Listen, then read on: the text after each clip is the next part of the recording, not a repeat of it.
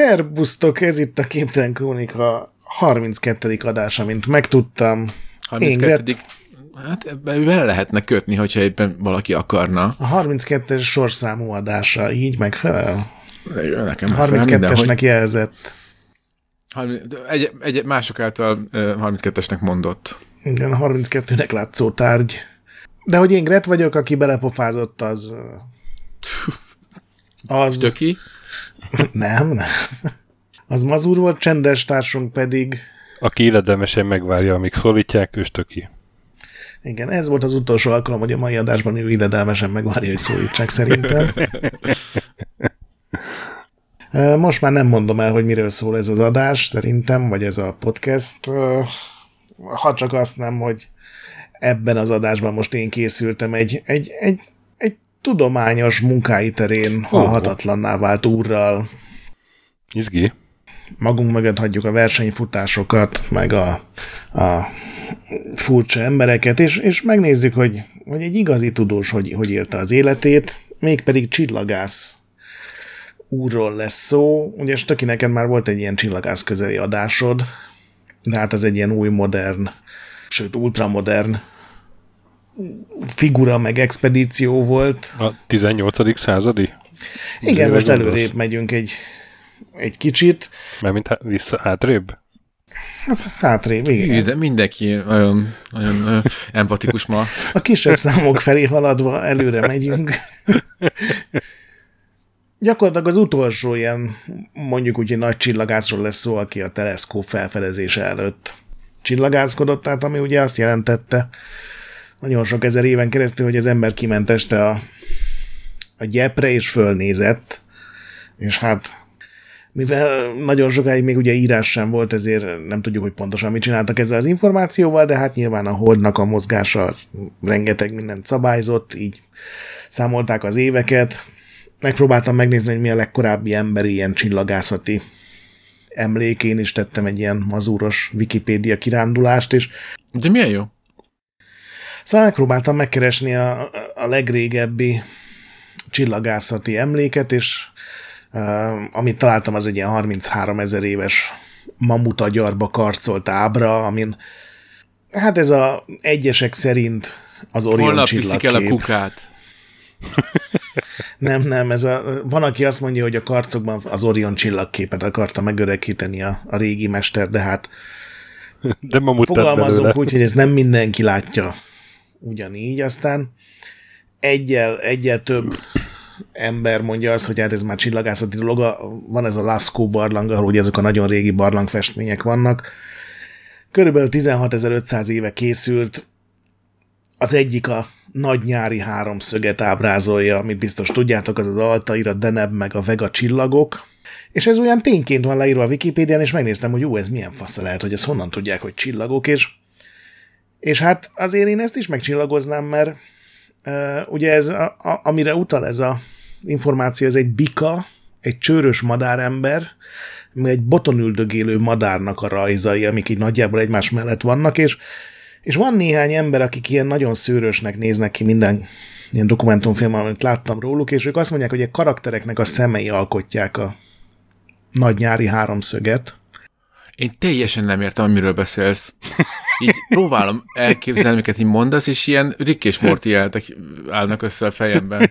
A madárember, De... meg a szőrös botonülő. Ez a baj, hogy, hogy ez így van, hogy, hogy van három egymás mellé rakott barlangrajz, amikor az egyik tényleg egy, egy csőrös madárember, és van, aki azt mondja, hogy a szemük az egy csillagkép, Aha. ami szerintem azért elég meredek, mert, mert hogy ez egy háromszög ugye három csillag, ahogy elhelyezkedik, és azt így elég könnyű. Hát három csillag nem is nagyon tud máshogy.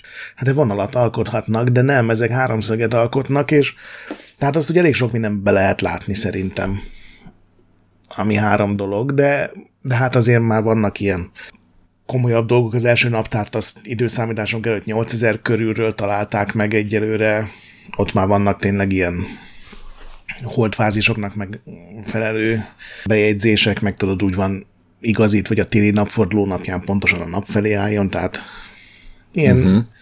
körülbelül tízezer éve már tudták az emberek, hogy mi az a hold, Aztán találtam egy remek dolgot, a 2002-ben került elő a gyönyörűen latinos nevű Himmelscheibe von Nebra nevű Nagyon szép ilyen- név. Van ilyen Igen. nagy öreg a Cthulhu szerepjátékban. Igen, ez egy ilyen Svájcban talált ilyen Három korong. apostrof van ebben a Igen. egy szóban. Sz- Szerencsére Gret nem ejtette ki helyesen, mert különben már bajban lennénk. Hát igen, meg háromszor a tükör előtt. Igen. Ez a fiastyúk csillagképet ábrázolja, és 4400 éves, szóval itt már közeledünk ahhoz, hogy tényleg ilyen rendes csillagászati. Magyarul nem hangzik annyira veszélyesnek. Hát, mert mit jelent a Himmelscheibe? Csak a hangzására, nem, Ja. a fiastyúk, azt, azt, nem, azt nem, nem tudom Az a plejádok, én ezt ma tudtam, na jó, tegnap tudtam meg, hogy a, Ez így mennyivel jobb plejádok. igen. Úgyhogy aztán eljött a görög-római korszak, és akkor Arisztotelész meg Ptolemaios volt a két ilyen, ilyen nagy gondolkodó, akik összefoglalták, hogy mi volt előttük, és aztán elmondták, hogy szerintük mi van. És hát ez nagyjából az volt, hogy ugye a Föld van az univerzum középpontjában, teljesen mozdíthatatlanul áll, és minden más a körül van, és aztán már voltak ilyen részletkérdések, hogy a többi dolog az mennyire van messze, meg hogy tényleg egy ilyen nagy gömbnek a belső oldalát látjuk csak ugye a közepéről nézve, de nagyjából ez a Ptolemaioszi gondolkodásmód volt olyan másfél évezredig a meghatározó, ugye ezt hívjuk geocentrizmusnak, és hát volt pár olyan alak, aki ezt így próbálta mondani, hogy ez nem biztos, hogy így van. Volt egy Aristarkos nevű görög alak, aki ugye föltalálta mondjuk így a színuszgörbéket, meg elkezdte kidolgozni a trigonometriát, tehát ő ilyen Jaj, Tényleg. magával. Nagy rohadék lehetett. Igen, hát a általános iskola alsó három osztálya az máig gyűlöli a nevét, de hát ő, ő volt az első, aki azt mondta, hogy a csillagok meg bolygók azok nem istenek, hanem ugye messze levő izzó kőgolyók, tehát azért volt néhány jó ötlete. Nem teljesen így kezelte ezt a maga kora, Wikipédiáról idézném, Arisztarkosznak nem voltak se tanítványai, sem követői. Halálával a heliocentris világkép gyakorlatilag feldésbe merült. Szóval Nem volt Facebook, az a baj. Igen, ott rengeteg okos elméletet lehet terjeszteni. Képzeld el, milyen, milyen klassz lett volna. Igen, és hát um, Arisztarkoz után olyan kb. 120-130 évvel alkotott Ptolemaios, aki ugye rengeteg korábbi görög, római meg arab szöveget átmentett egyrészt a saját korának, másrészt rajta keresztül így nekünk is, úgyhogy tényleg így jó, hogy dolgozott, de megtaláltam a végső érvét a geocentrikus világnézet mellett, tehát ez az, ami, amit ő így letett az asztalra, és karba tette a kezét, hogy na ezzel kezdjetek valamit, srácok. A bolygók mozgásának meghatározása csak oktalan matematikai játék, és mivel egyszerűen nem létezik mód egyik elmélet bizonyítására sem, célszerű a jó eredményekhez vezető legegyszerűbb megoldást választani. Vagyis a Föld mozdulatlan. Szóval A föld mozgása elhanyagolható, ugye, mint az ilyen Igen. példákban. fizika példák, igen. Aztán, hát ugye, hogy teltek az évek, és születtek Így új könnyű. csillagászok. igen. Egyre többen nézték az eget, meg már elkezdték leírni, hm, hogy mit látnak, és hogy mozognak a, nem csak a hold, hanem a bolygók, meg a fontosabb csillagok is. Ú- úgy jött egyre több, hát ilyen érdekes mérési eredmény. Volt a 11. században egy Albiruni nevű perzsa csillagász, aki egy hüledezve írta le a kis naplójába, hogy a mérései szerint a Föld a saját tengelye körül forog, és a nap körül kering. Aztán a következő mondatban is sajnálkozva azt írta, hogy hát ezek szerint a méréseiben van a hiba, hiszen mindenki tudja, hogy ez nem így van. Ilyen kisítű volt. De ne, inkább nem is szóltam semmit. Meg se várt, hogy kifütyüljék. Igen. Aztán előtt még egy csomó uh, arab és perzsa csillagász követte, és a legtöbben ugyanígy reagálták le ezeket, hogy hát nagyon furcsa, hogy minden mérési hiba pont ugyanoda vezet, de hát ez is csak egy olyan dolog, ami, amit sosem fogunk megérteni. Viszont az ő ilyen írásaikat lefordították előbb-utóbb latinra, ezek eljutottak Európába. 14. században például egy német püspök arról írt, hogy ő még abban sem biztos, hogy a világegyetemnek lenne közepe, nem hogy abban, hogy a Föld ott van. Hű. És Merész. ezt hangoztatta, vagy csak Ezt így? hangoztatta, de, de megtaláltam azt is, itt is egy plusz néhány kattintásba került, hogy miért gondolta így, mert Hát ugye az volt a főérve, hogy Isten végtelen, és a végtelennek nincsen közepe valószínűleg. Ah. Szóval uh, itt, itt azért ezekben a munkákban mindig volt egy ilyen nagyon erős vallási, hát ilyen gravitációs hullám, ami kicsit eltérítette a dolgokat. Hát amikor a végtelenről próbálsz gondolkodni, akkor Igen, hát azt nekünk is nehéz megérteni, de tudod, amikor ilyen tudományos dolgokat nem feltétlenül mai értelembe vett tudományos érvekkel próbálnak igazolni, ez olyan sokszor humorosan hat. igen. És akkor mindjárt eljutunk a mai főszereplőhöz, de még előtte ugye Kopernikus, Nikolaus Kopernikus, aki 1543-ban adta ki a főművét az égi pályák körforgásairól, ami nagyjából arról szól, hogy a heliocentrikus, vagyis a nap, napközpontú világkép az, az sokkal jobban megállja a helyét így a, a matematikában, mint az eddig használt geocentrikus. Ugye ez azt mondja, hogy a nap a világegyetem középpontja, és a Föld a körül kering, így nagyon leegyszerűsítve. Hozott egyenleteket, amivel ki lehet számolni szerinte sokkal pontosabban, mint a Ptolemaios egyenleteivel, hogy mondjuk a múltban vagy a jövőben hol is volt, vagy hol is lesz egy égitest. Ma már tudjuk, hogy ezek rohadtul nem voltak pontosak, és igazából nem volt sokkal jobb, mint a Ptolemaioszi uh, ilyen egyet, uh, egyenlettáblák, de hát uh, azért így is egy bátor cselekedet volt ezt leírni ugye a 16. században. Rákerestem, hogy milyen fogadtatást kapott az öreg Kopernikus, és Luther Márton is például egy posztban reagált rá. Ez az én fordításom, tehát valószínűleg nem teljesen pontos, de hát a, a, a, a vélemény magva az valószínűleg átjön rajta. Mindenki erről az új asztrológusról beszél, aki be akarja bizonyítani, hogy a föld kering, és nem az ég, a nap vagy a hold. Mintha valaki egy szekéren vagy hajón ülve azt mondaná, hogy ő pihen egy helyben, és a fák ballagnak körülötte. De hát így megy ez napjainkban, amikor valaki okosnak vágyja magát, valami különlegeset kell kitalálnia. Az ostoba a feje tetejére akarja állítani a csillagászat teljes művészetét. Pedig hát a Szentírás egyértelmű, Józsué parancsára veszteg maradt a nap. Nem értem, miért kell ezeket a jól bevált meggyőződéseket megreformálgatni. Igen, egyszer már elhittük, legyen az jó a jövőnek is. És aztán Kávé János is nyilatkozott, Kopernikus perverz módon kitekeri a természet rendjét, nem érdemel tiszteletet, és teljesen egyértelmű, hogy a nap nem mozog. Hm. Kopernikus is elkerült azokat a balhékat, amiket ugye Galilei így nagyon ismert módon nem. Teszem azt mondjuk a lesittelést, vagy az inkvizíciót. Hát meg a tanait, tanait se kellett visszavonnia, nem? Vagy az- Nem, de, Ugye? de megtaláltam a cselt. Na, A könyvet azt harmadik Pál pápának dedikálta, ami már ugye önmagában egy ilyen jó biztosítás. És az elejére és a legvégére is tett egy cica körmöt. Úgyhogy Nem, az elejére ironi- mindezt ironikusan írom, Igen. Uh, mi lenne, ha... szemét forgatva. Nem, megkérte egy Oziander nevű haverját, hogy írjon előszót, és az előszó az gyakorlatilag arról szól, hogy hát jó srácok, mind tudjuk, hogy a következő 200 oldal egy valószínűleg egy marhaság, de a matematika végül is hasznos belőle, úgyhogy ne húzzátok karóba a srácot. Úgyhogy így került el Kopernikus az eretnek ki bélyegzést. És ez volt ugye az ő könyve 1543-ban, és kicsivel több mint fél évszázad kellett hozzá, tehát 1608, amikor egy holland szemvegkészítő szabadalmaztatja az első távolba látó készüléket. Ez nagyjából ez az első modell, ez olyan volt, mint amit tudod ilyen kalózos filmekben látni, csak még nem volt ilyen teleszkópos, nem lehetett összecsukni, hanem egy ilyen hosszú cső volt benne néhány lencsével, és aztán majd Kepler, meg Huygens, meg Newton is ezt nagyon imádták, és mind fejlesztett rajta, és aztán Newton építette meg az első ilyen reflektoros teleszkópot, és ma meg már ugye fekete lyukak idődilatációs együtthatóit számogatja mindenki, Nagy- és akkor nagy- itt... Há, Hábele Balázs módjára. Oh, nagy, gyönyörű. teleszkó, nagy teleszkópé volt. És hát ahogy mondtam, nem róluk lesz szó, hanem arról a, az utolsó csillagászról, aki még a teleszkóp előtti időkben eh, dolgozott, aki egy Dán úr volt, egy Dán asztronómus, asztrológus és alkimista, hogy Hmm. még fölvillan csak néhány ilyen kulcs szót.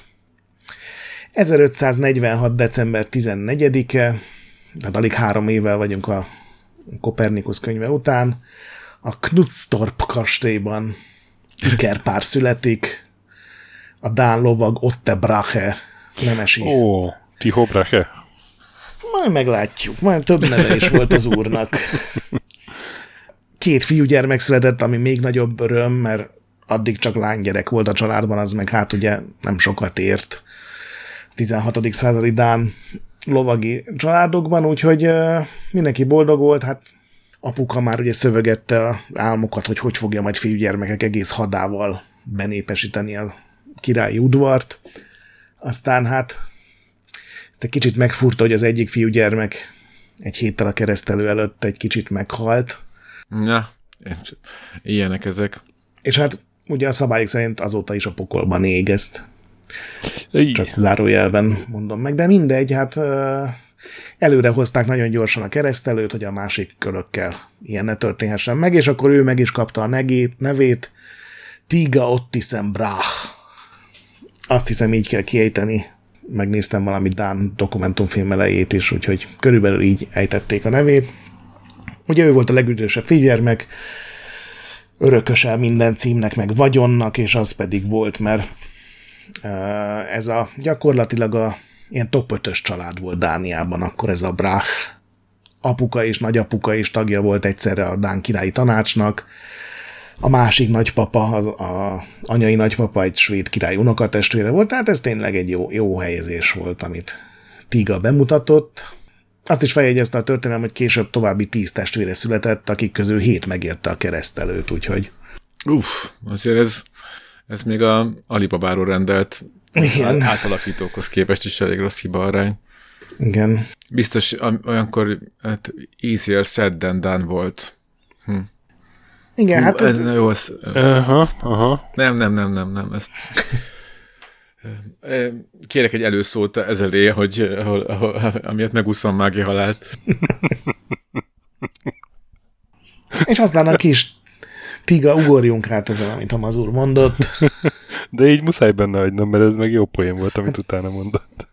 Igen, ne is foglalkozunk vele, csak rúgjunk bele egyet így elhaladtunkban, arról kerüljünk, kérném a csoportot, ne maradjunk le. Ne maradjunk le. Jó. Na, menjünk tovább, légy szíves, srácok. Szóval a kis Tiga betöltötte a második születésnapját, és hát nyilván megtörtént vele az is, az, ami ebben az életkorban oly sok emberrel megtörténik. A nagybátyja egy viharos éjszaka egy ki nem fizetett adósság felében elrabolta, és saját kastélyába, Tostrubba szállította. Hát nyilván ki tudjátok találni a szülők reakcióját. Nem, nem örültek. És töké, Háborút indítottak? te, te mivel reagálnál, hogyha az öcséd? E- erre volna? Uh-huh. Uha. Az a baj, hogy most megy a felvétel. Értem. Na hát majdnem eltaláltatok, semmit nem tettek. Ez tulajdonképpen egy szomorúan bolintottak, hogy hát rendben az adósság az adósság. Ugye autó hátsó végéről leszették a gyerekrajzot. Nem, nem, még képzeld el, még családi balhé sem lett belőle, tehát nem mondtak le, nem tudom, újévi vacsorákat sem, mert az volt a hátterében, hogy a De azért, nagybácsinak... a, azért nagy összejöveteleknél, a, és hogy vannak a gyerekeknél, azért csak volt ilyen kis kínos nézelődés, nem? Az a durva, hogy nem, tehát oh. ezek után Tiga két családdal rendelkezett. A háttérben az volt, hogy a nagybácsinak, Jürgen bácsinak és feleségének nem lehetett gyereke, és amikor kiderült, hogy ikreket vár, ugye az Otte felesége, akkor felajánlotta egy kedves gesztus gyanánt az egyiket az ikrek közül, mert hát érted, hát megfelezi az ember a sajtot is, amikor a bátyja éhes. Így. Uh-huh. És amikor meghalt a, az egyik gyerek, akkor ott te úgy gondolta, hogy hát akkor a, a bulinak vége, mert hát mégsem vágjuk ketté a gyereket. És ezt Jörgen bácsi is így gondolta, amíg egy éves nem lett az új gyerek, Tiga öccse, és hát akkor úgy gondolta, hogy most már van legalább 60% esélyre, hogy életben marad, úgyhogy akkor ő behajtja, ami, ami őt illeti a tartozást, és innentől kezdve Tiga Jorgen bácsiéknál nőtt föl, ő volt úgymond az apja, ő volt érte felelős, és eközben évente többször találkozott a, a rendes, igazi, vérszerinti szüleivel, meg a testvéreivel. Elég bizarr ügy volt ez, és igazából a, arról, hogy pontosan mi történt, hogy ott volt egy ikertestvér, ami ki meghalt, azt senki nem mondta el a gyerekeknek, mert hát miért kéne nekik tudniuk ilyet.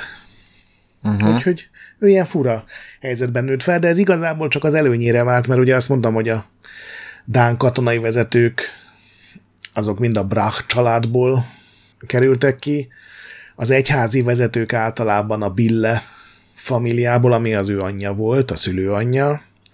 A tudományos eredményeket, ami akkor főleg alkímia és horoszkóp volt, az pedig az Oxe familiához kötődött, ami pedig Jorgen bácsinak a felesége volt, tehát Tiga így a Dánia, most a királyi családot leszámítva három legmenőbb, leggazdagabb családjához született be. Igen, amikor Tiga hat éves lett, akkor a nagybácsi apukát kinevezték a déli védvára Wordingborg kastély, remek névezés parancsnokává. Ugye ez volt Dániának a kapuja, aki a Kopenhágába igyekezett, annak itt át kell tesnie egy vizsgálaton, úgyhogy mi, mi, milyen vizsgálat? Vagy egészséges? Szerinted mit? Nem... Tüdőszűrés, van vizsgálat? Hát, hogy tényleg ja. azok jönnek-e, akik ja, csak, megmondják magukat? Lehet, hogy ez a Covid éget be ennyire nekem. Jogos, tényleg. Igazából a vám az, ami határokon illenni szokott inkább. Nem is értem, hova gondoltam. Na igen, bocsánat. Hát nyilván az ilyen vámmal kapcsolatos dolgokat ezt intézték a városban, a, magában ebben a nagy ilyen középkori várban az ilyen magasrangú bárók, meg hercegnők, meg néha egy-egy király volt az, akit ugye elszállásoltak, mind a több tucat, néha száz fölötti kísérőjükkel, úgyhogy a kis Tiga az latin iskolába járt napközben, és amikor este hazament, egy csomószor ilyen izgalmas eseményeket talált, hogy megint érkezett egy király, mondjuk. Ez is gondolom az első öt hat alkalommal izgalmas. Ah, megint egy király. Igen. A Tigát egyébként sokkal jobban érdekelte ez a, az iskola. Ugye Dánia nem sokkal korábban váltott a katolicizmusról a luteránus hitre, ez természetesen egy barátságos készfogással ment végbe, és nem azzal, hogy felgyújtottak egy csomó katolikus papot. Uh-huh, uh-huh. Uh. És itt ebben a latin iskolában most már ugye a luteránus uh, mindenféle papok nevelték, és teljesen elvarázsolta, hogy, hogy együtt vacsorázunk, és nem csak a politikáról, meg a háborúról lehet beszélni, hanem más dolgokról is, és ez, ez későbbi naplójában azt írta, hogy ez neki egy ilyen hanem azokról, amik kirobbantják majd a háborút. Nem, hanem hogy például az alkímiáról, hogy ez milyen jó, hogy arról is lehet beszélni. A következő néhány évről nincsen sok uh, támpontunk, hogy pontosan milyen életet élt. 12 éves korában, ez ugye 1559, itt, itt fordul a, a történet, a kicsi Tiga beiratkozik a Kopenhágai Egyetemre, hát ez megint csak egy olyan dolog, ami kinetette volna ezt 12 éves korában. Akkor az egyetem egy kicsit máshogy működött, mint manapság. Például a kollégium intézményét, az még csak Nagy-Britanniában, amit még akkor valószínűleg nem így hívtak, tehát Angliában találták föl. Oxfordban, meg Cambridgeben már voltak kontine- a kollégiumok. Itt a kontinensen még mindenki a professzorával lakott. Mi? Uh-huh. De ne, nem, nem egy szobában, remélem. Hát nem, hanem tulajdonképpen azért fizettek a professzoroknak olyan sok pénzt, ami akkor tényleg egy ilyen nagyon rangos foglalkozás volt így, az is ilyen a top 10 legjobban fizetett foglalkozás között, mert egy óriási házat kellett fenntartaniuk, és ugye Dániában ez rengeteg fűtés is járult még, csomó költségük volt azzal, hogy gyakorlatilag, hát nem kollégiumnak hívták, de olyan, mintha a kerti házban egy kollégiumot kéne fenntartanod mondjuk 50 egyetemistának, akik ugye 12 éves korban kezdődnek. Ilyen miniatűr sönherteseket vizionálok. Igen. Mondjuk nem tudom, hogy a sönherc mit csinálna egy 12 éves gyerekkel.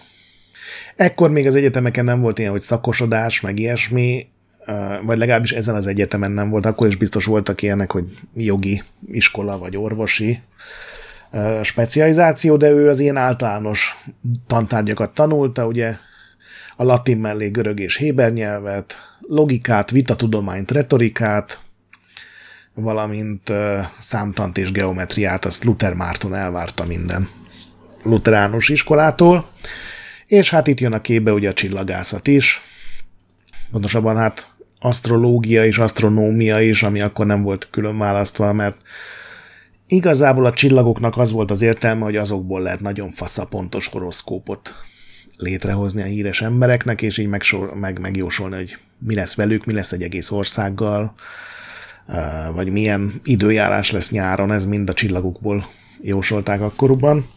Ekkor még Tiga különösebb preferenciát nem mutatott azért a csillagászat iránt, az 1560. augusztus 21-én változott meg, ezt ennyire pontosan tudjuk. Ez volt az a nap, amikor csillagászok által korábban kiszámított dátumot egy nappal követően egy teljes napfogyatkozás volt, amit Dániából is jól lehetett látni, és kis Tiga Hát, is. vagyis Ezt... nem. Micsoda? Hát vagyis nem, nem lehetett látni. A, jó. Ma, ma nagyon kötekedő hangulatban vagyunk, Mazur. Ne, hát nyugodtan. Ab, hát abban lennénk stöki.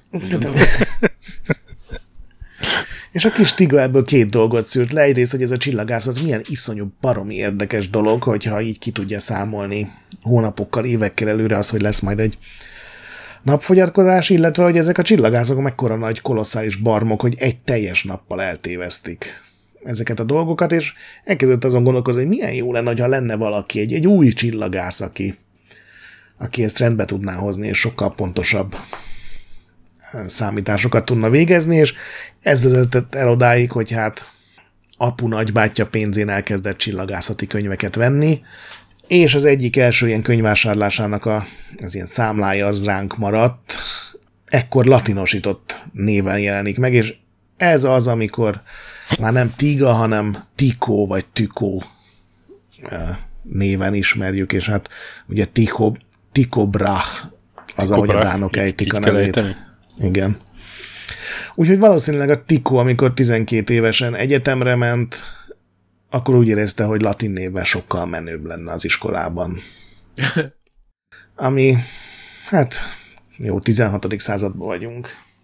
Akkoriban a szokás az volt, is. hogy a fiatalok körülbelül olyan 15 éves korukig tanulnak, utána beállnak két évre egy hazai nemes szolgálatába, ez nyilván csak a nemes gyerekekre vonatkozott, beállnak egy nemes ház, egy másik nemes ház, tehát nem a családjukhoz tartozó ház szolgálatába, két évig ott tanulgatnak, aztán elutaznak négy évre egy külföldi baráti nemes házba, ott ugye optimális esetben megtapasztalják a háborút, megszerzik az első tényleges élettapasztalatokat, nagyon sokan az első nemi betegségeiket is, és aztán 21 évesen hazatérnek, és akkor a királyi udvarban, mint milyen általános udvaroncok dolgoznak tovább, és aztán aztán optimális esetben elfajul a dolog, megölik a királyt, és ők lesznek az új király, gondolom. És hát például Tikó négy öccse is ugyanezt a pályát követte, de ő teljesen másban gondolkodott, őt nem igazán érdekelték a olyan dolgok, mint a nem tudom, az építészet vagy a tánc. Neki nagyon megtetszett az egyetem, és, és egy ilyen egyetemi európai körút ötlete merült fel a fejében, és Jorgen bácsit rá is tudta beszélni, és itt találkozik Tiko az egyik nagyon fontos emberrel az életében. Apuka ugyanis egy ilyen spirituális, morális és tudományos mentort keresett hozzá, aki egyben testőr is lesz, és ő kezeli a pénzes zsákot is, és neki kell megvédenie a fiatal Tikónak a életét és erényét. Ő volt a 19 éves Anders Sorensen védel, aki élete végéig jó barátságban volt az öreg Tikó. Úgyhogy ők ketten indulnak el európai turnéra, egy 15 éves srác és a 19 éves testőre.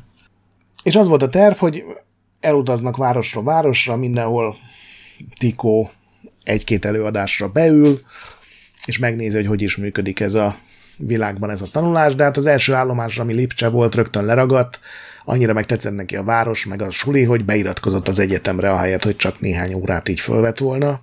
Itt további nyelveket tanult, mert az eddigi négy az nem volt elég, és volt egy klasszikus kultúra nevű tantárgya, amiről azt írta a naplójában, hogy ez nem volt neki szimpatikus. Hát nem tudom, hogy ez mi lehetett. És itt volt az, amikor a, a lipcsei csillagvizsgálóban teljesen szerelembe esett a csillagászattal, mindenhogyan megpróbált saját pénzt szerezni, hogy csillagokkal foglalkozó könyveket vásároljon, a horoszkóp készítésről szóló írásokat vegyen, csomó órát lógott el, és akkor a könyvtárban nézte például Albrecht Dürernek a saját kézzel rajzolt csillagképeit, tehát egy ilyen... De, de miért nem az eget? Hát mert, a, most csak így- mert az elmélet. Mint a szegények. De nem, egyébként azt is nézte, és ez készít, elkészítette első felszerelését is, ugye 16 éves korában. Egy ökölnyi fagömböt, szögeket és zsineget használva kezdte elmérni a bolygók csillagokhoz viszonyított helyzetét és mozgását.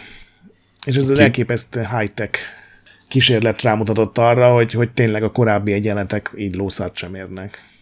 Kimérte a fiastyúkot. Kimérte a fiastyókat két szöggel, meg egy cérnával, képzeld el egy És mondta, hogy vamos a plejád.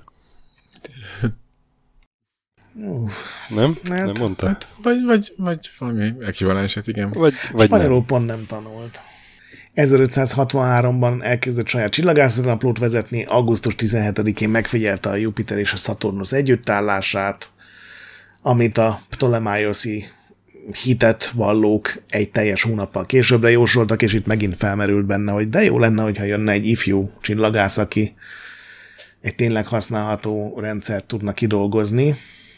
És ekkor ez annyira elhatalmasodott benne, hogy összehaverkodott pár idősebb csillagász haverral az egyetemen, és akkor tőlük kellett megtudni, hogy vannak ilyen különleges dolgok, amit úgy hívnak, hogy csillagászati mérőeszközök, hogy nem feltétlenül madzaggal kell mérni, úgyhogy 1564. május 1-én megvásárolta az első ilyen eszközét, egy magyarul Jákob pálca a neve ennek a berendezésnek, ami gyakorlatilag egy rovátkákkal teli bot, Hm.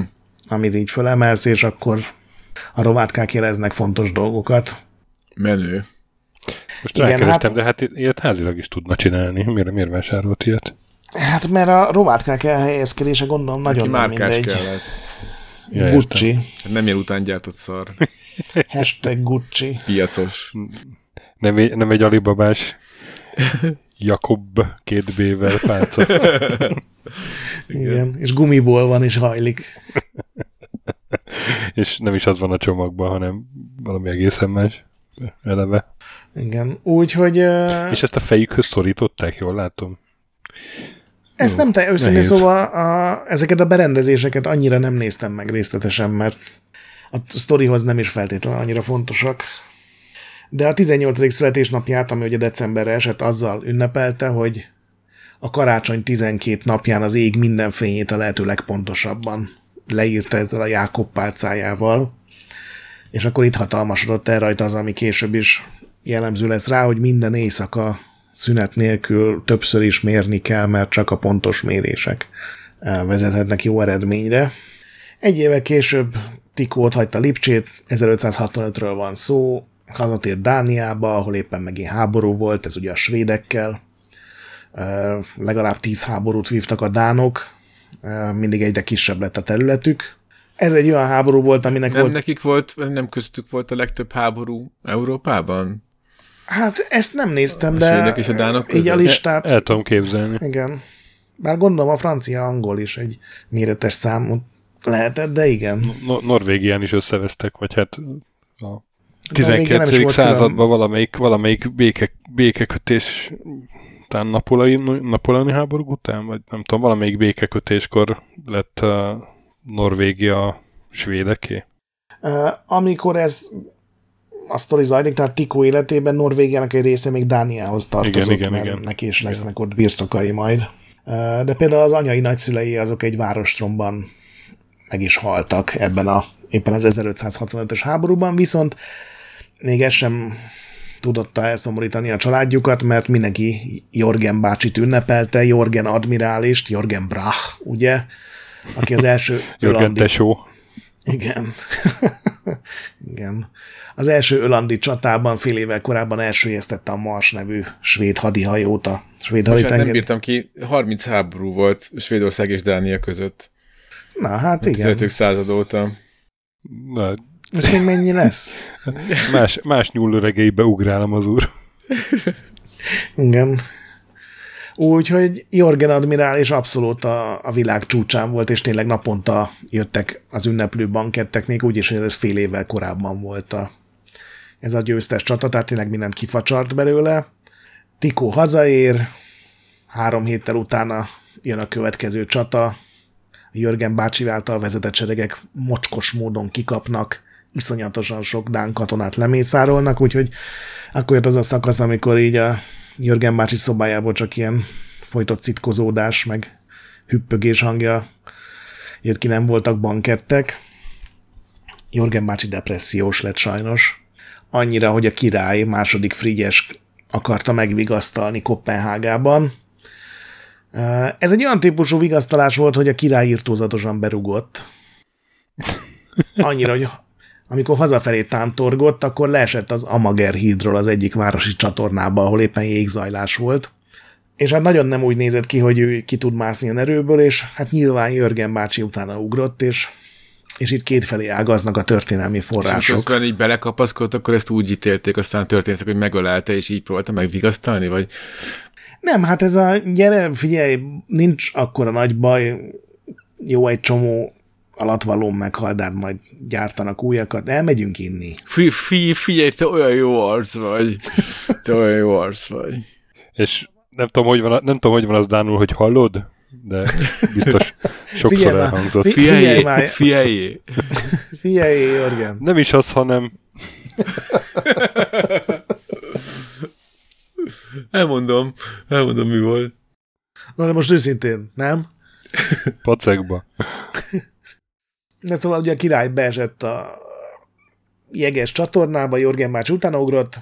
A történészek egy része szerint Jörgen bácsi a királynál is részegebb volt, ezért belefulladt a vízbe, oh. miközben a király megkapaszkodik és kikecmereg. Oh. A második forgatókönyv alapján Jorgen mentette meg a királyt, ám olyan durva tüdőgyulladást kapott ennek következtében, hogy másnap elpatkolt ebben. Hát a következmény az nagyjából hát ez, ugyanaz. Ez biztos nem volt a tüdő listáján hmm. Halló, itt vagytok? Nem. Nem, most pont el kell mennem. Majd jövök két év múlva. Szóval Jörgen bácsi sajnos elhalálozott.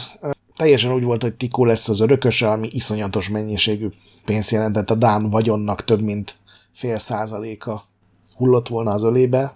Ez a teljes Dán GDP, meg kastélyállomány, meg minden tekintve de sajnos a papírmunkát nem fejezték be, úgyhogy hivatalosan Tikónak a halál pillanatában semmi köze nem volt ez a vagyonhoz. Őt visszapaterolták a vérszerinti szüleihez, ugye 21 évesen lesz nagykorú addig, a hát kevésbé ismert apuka és anyuka lettek megint felelősek érte. Valamiért ez oda vezetett, hogy nem volt túl jó hangulat otthon. Tudjátok milyen az, amikor így hazaérsz, és már attól így leül a hangulatot, hogy valaki rossz kedvű a szomszéd szobában. És mindig becsapta az ajtaját? Valószínűleg igen. És így sikerülhetett, szerintem részletek erről nincsenek persze, de hogy Tiko meg tudta győzni apját, hogy ne ebbe a svéd háborúban próbáljon a frontvonalon ugye dicsőséget szerezni, hanem megint hadd térjen vissza inkább Európába tanulni, ami ugye rengeteg pénzt igényel, tehát azért kell egy győzködni. Aput az új célpont Wittenberg volt, az, ahol a, a Sörensen Védel haverja a mestermunkáján dolgozott. Egy hónappal azután, hogy Tikó megérkezett, a Pest is is benézett a városba. Így. A diákok hazamenekültek, nyilván, hát ez egy teljesen logikus dolog, és hát ez biztosította be, hogy ez ne egy pestis járványnak, hanem a nagy pestis járványnak nevezzük vagy hát legalábbis a 17. században így nevezték el. Ja, ugye jó tempóban hordták szét a, a, a, a nyűgöt. Hát meg ugye az ilyen egyetemi városokban az, hogy egész Európából voltak tanoncok, tehát nem így csak faluról falura terjedt az egész, hanem így, így szétsugárzott, mint egy forgalmas reptérről. Tikónak minden esetre volt esze, ő éjszakra futott, ugye a hidegben a patkányok nem szeretnek lenni, Rostok városába, az ottani egyetemre. Egy hiba volt itt, hogy nem volt csillagvizsgáló az egyetemen, ez egy orvostudományt oktató dolog volt, ami természetesen az alkímiát jelentette, meg a herbalizmust. Hát ugye itt nehezebb volt figyelgetni az eget, mert nem volt erre kiképzett épületrész, saját ablakába ült ki a kolesz ablakba, vagy hát a professzorának a, az ablakára, és a kis pálcájával méregette a holdat. Ez, ez ilyen szomorúan De már csak tudom egy már nem volt az igazi. Igen, és hát ezeket a méréseket híres emberek horoszkópjának megírására. Tehát ezzel tesztelte magát, hogy mennyire pontos horoszkópokat tud megírni, és nem is tudom, melyik évben vagyunk, 1566, azt hiszem, októberben megjósolta egy részleges holdfogyatkozásból, hogy a Nagy Szulejmán nevű török szultán hamarosan elpatkol, és ezt egy ilyen metaforákkal teli latin versben közzétette. Ezt ugye az egyetemen így kiszögelte, mint mások a tételeiket szokták.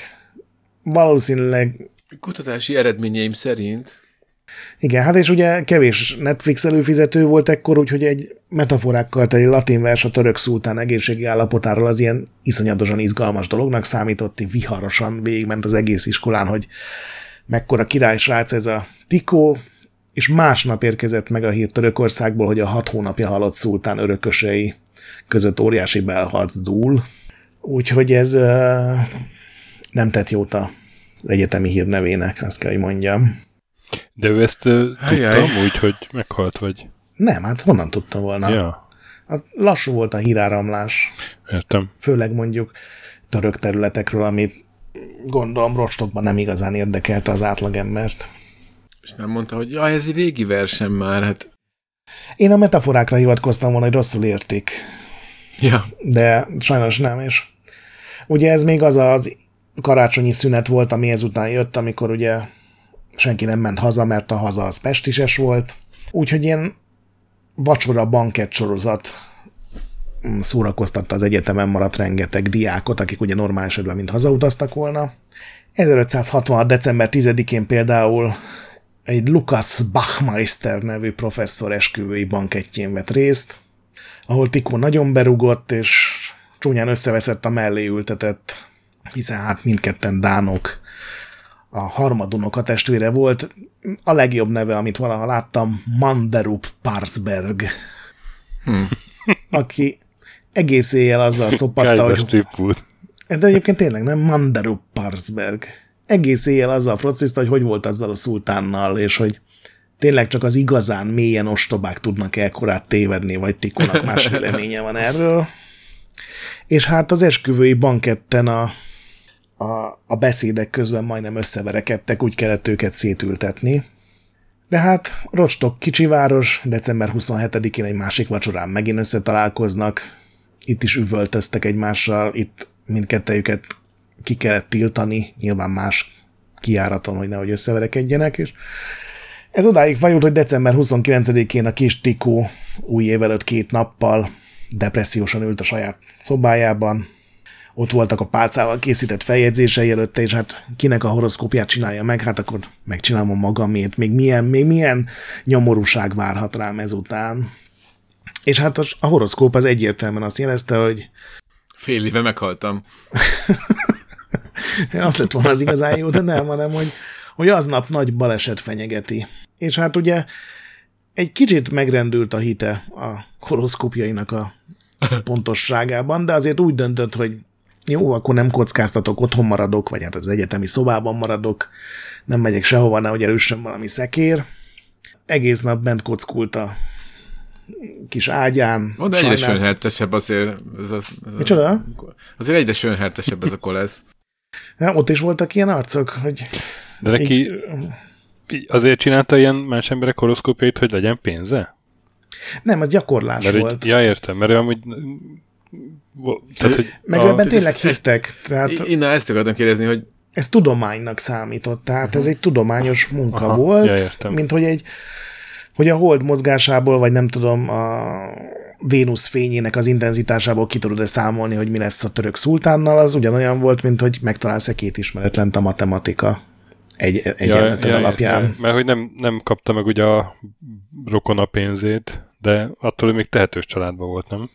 Igen, igen, tehát ezt a, ugye a szülőapja értem. finanszírozta ezt az egyetemi kiruccanást. Én nem Akkor, volt, akkor lehet azt mondani, hogy rostokban gazdag volt.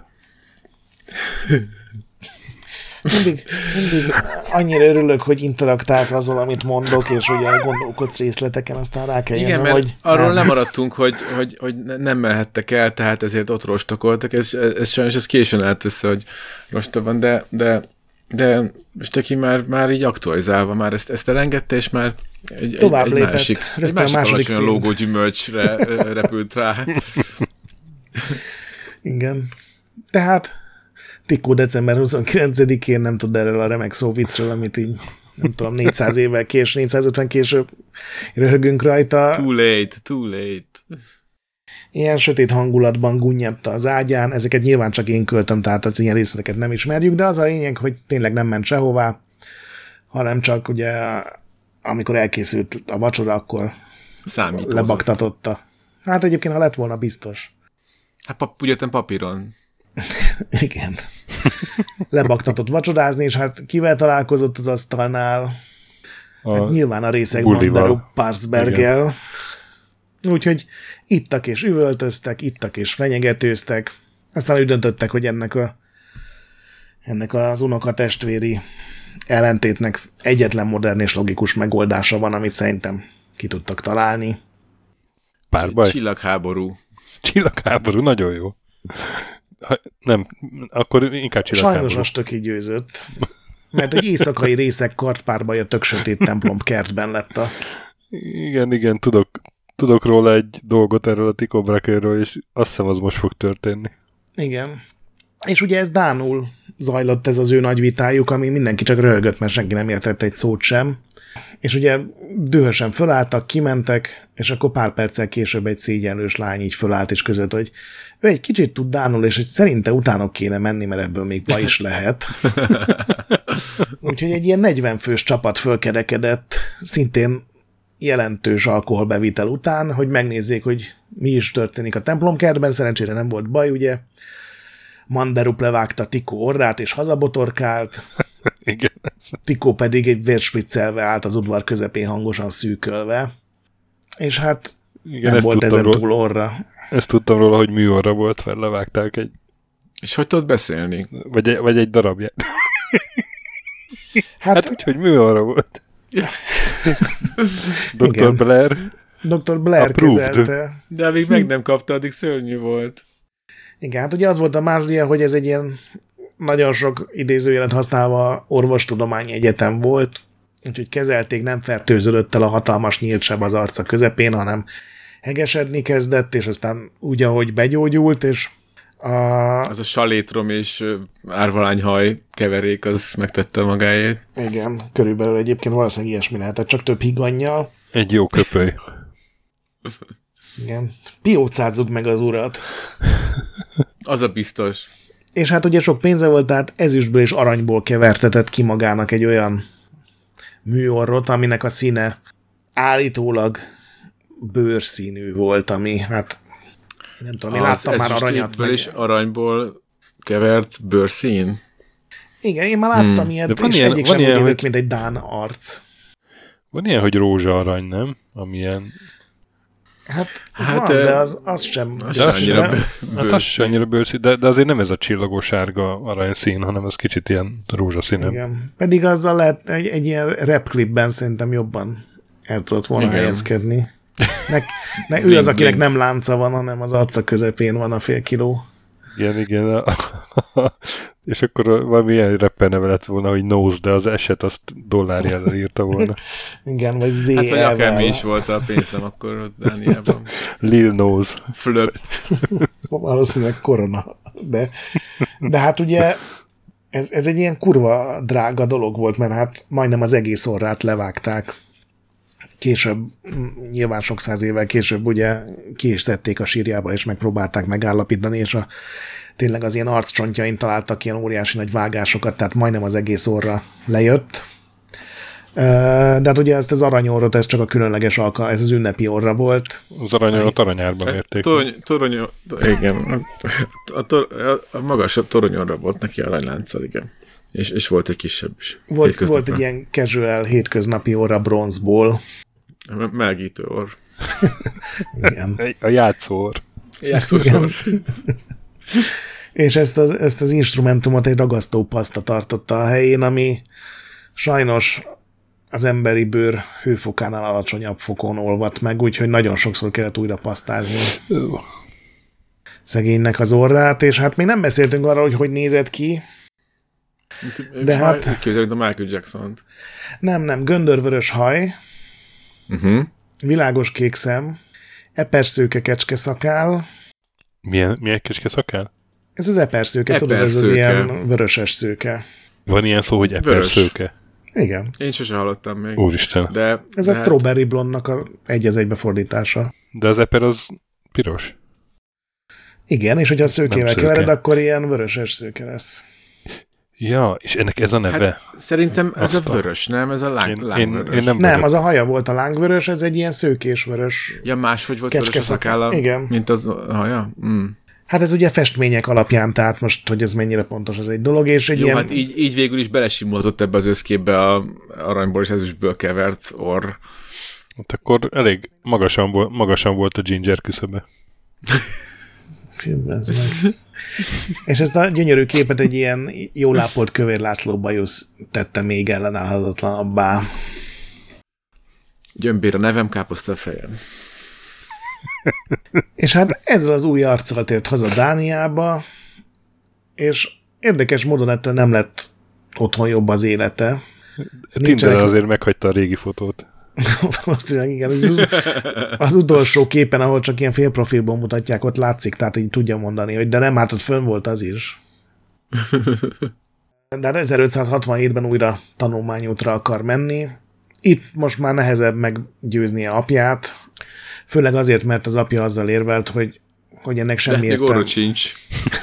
Nem, nem, az, azt még nem hozta, az a, a duász lesz a vitában. De nem, Megor, hanem- megorrolt rá? Hát egyébként megorrolt rá, mert ugye Tikó azt találta ki, hogy ő majd... Lassan orroltak. Fiam, még egy szagmát sincs. Szakbarbár. Szegény Tikót itt gyalázzátok, pedig hát nem ő tehet róla, hogy Mandarup Parsberg sokkal jobban kartozik. Na de az volt a fő baj, hogy, hogy ugye Tikó egyetemi csillagász akart lenni, ami egy nem létező dolog volt, mert hát ugye ahogy a közemberből nem válhatott nemes ember, ugye nemesből sem lehetett például egyetemi tanár, tehát ez a társadalmi átjárhatatlanság, ez mindkét oldalra tiltotta az átmeneteket, úgyhogy mivel soha nem lehet belőle tanár, ezért minden tanulással töltött év tulajdonképpen egy elpazarolt év, mert hát előbb-utóbb úgyis politikus per hadvezér lesz belőle, mert hát ugye a Brach család tagjából mi más lenne. És Tikónak itt támadt egy remek ötlete, hogy jó, akkor nem tanár leszek, de nem is leszek katonapolitikus, hanem van nekem ez a fogadott anyám, aki ugye az Oxe családból származik, nem, nem, nem, bocsánat. Tehát, hogy van nekem a szülőanyám, aki a Bille családból származik, aki ugye az összes főpapot adja az országban. Valakit megkérek, hogy kanonoki állásba helyezzenek el, hogy ez pontosan mit jelentett, vagy mit ma, hogy valaki kanonok, azt nem tudom. Akkor Dániában ez azt jelentette, hogy te vagy a, az a, a dagat papa, aki akkor is ilyen disznózsíros, amikor mindenki más éhezik. Tehát, hogy semmi do- semmit nem kell dolgozni, de rohadt sok pénz járt érte. És ahogy a, az anyakocának két sor rózsaszín pötty volt így a hasukon, nekik ilyen egy sor, egy sor volt. Á, Arra emlékszem. Mármint így a ruhájukra. Nem? Nem a kanonokok jártak ilyen, izé, ilyen fura sapiban, meg ilyen Nem tudom, mondom, pöttyös röverendában? ez tulajdonképpen egy ilyen uh, csak egy ilyen administratív tisztség volt, és a tényleges administratív teendőket is más végezte. Tehát ő így ült a, a hatalmi piramis tetején, fogta nagyon sok pénzt, és mindenki más intézte a tényleges dolgokat. És hát sikerült is elintéznie, hogy majd ő lesz a Roskilde katedrális, vagy Roskilde, nem tudom, hogy ejtik a, a következő kanonok, csak annyit kell kivárnia, hogy a jelenlegi tisztségviselő elpatkoljon. De hát egy ilyen viszonylag fiatal, vagy hát középkorú faszi volt ez a, a jelenlegi kanonok, úgyhogy úgy nézett ki, hogy sokat kell várnia, ezért kitalálta, hogy akkor megint elmegy Európába új, újabb egyetemekre. Először megpróbál Rostokba visszatérni, ahol a, már a kapuban elkapják azzal, hogy illegális párbaj vívása miatt hatalmas pénzbüntetés vár rá, hogyha bemegy. Úgyhogy nyilván nem itt maradt.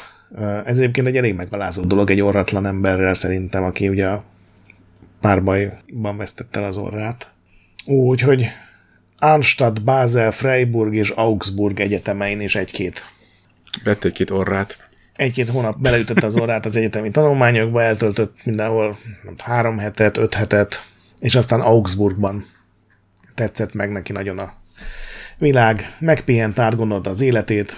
Ott 21 év, szak, szak, szakdolgozat? hát?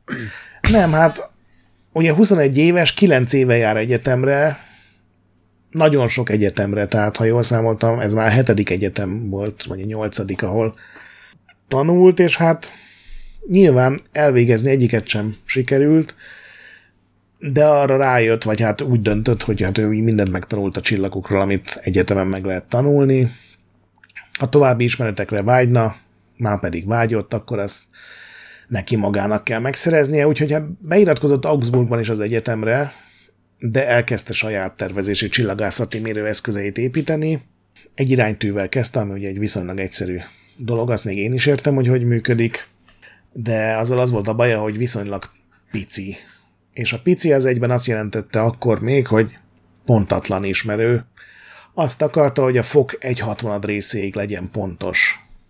Ehhez viszont az kell nyilván, hogy rohadt nagy legyen az iránytűnek a kerülete, hogy minden fok egy, harmad, egy hatvanad részét ugye egyáltalán lehessen megjelölni, le lehessen tényleg mérni.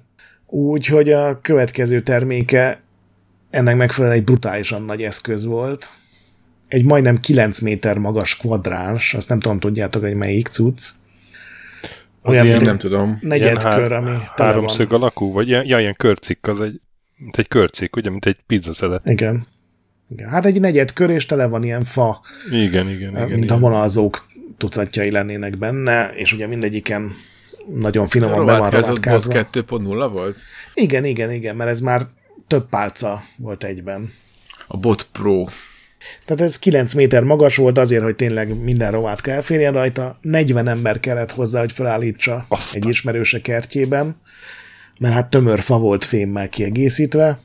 Ez így a mostani tudománytörténelem szerint az addigi korszak legpontosabb eszköze volt, de mivel minden éjszaka 20 darab én álmosan szitkozódó szolgált kellett felébreszteni ahhoz, hogy ugye ezt forgatni kellett ugye a hold után, ez nem volt túl praktikus, és három nap után közölte a barátja, akinek a kertjében volt, hogy figyelj, ez tök jó, de hogy akkor ezentúl egyedül kéne ezen dolgoznod, mert a srácok al- aludnának.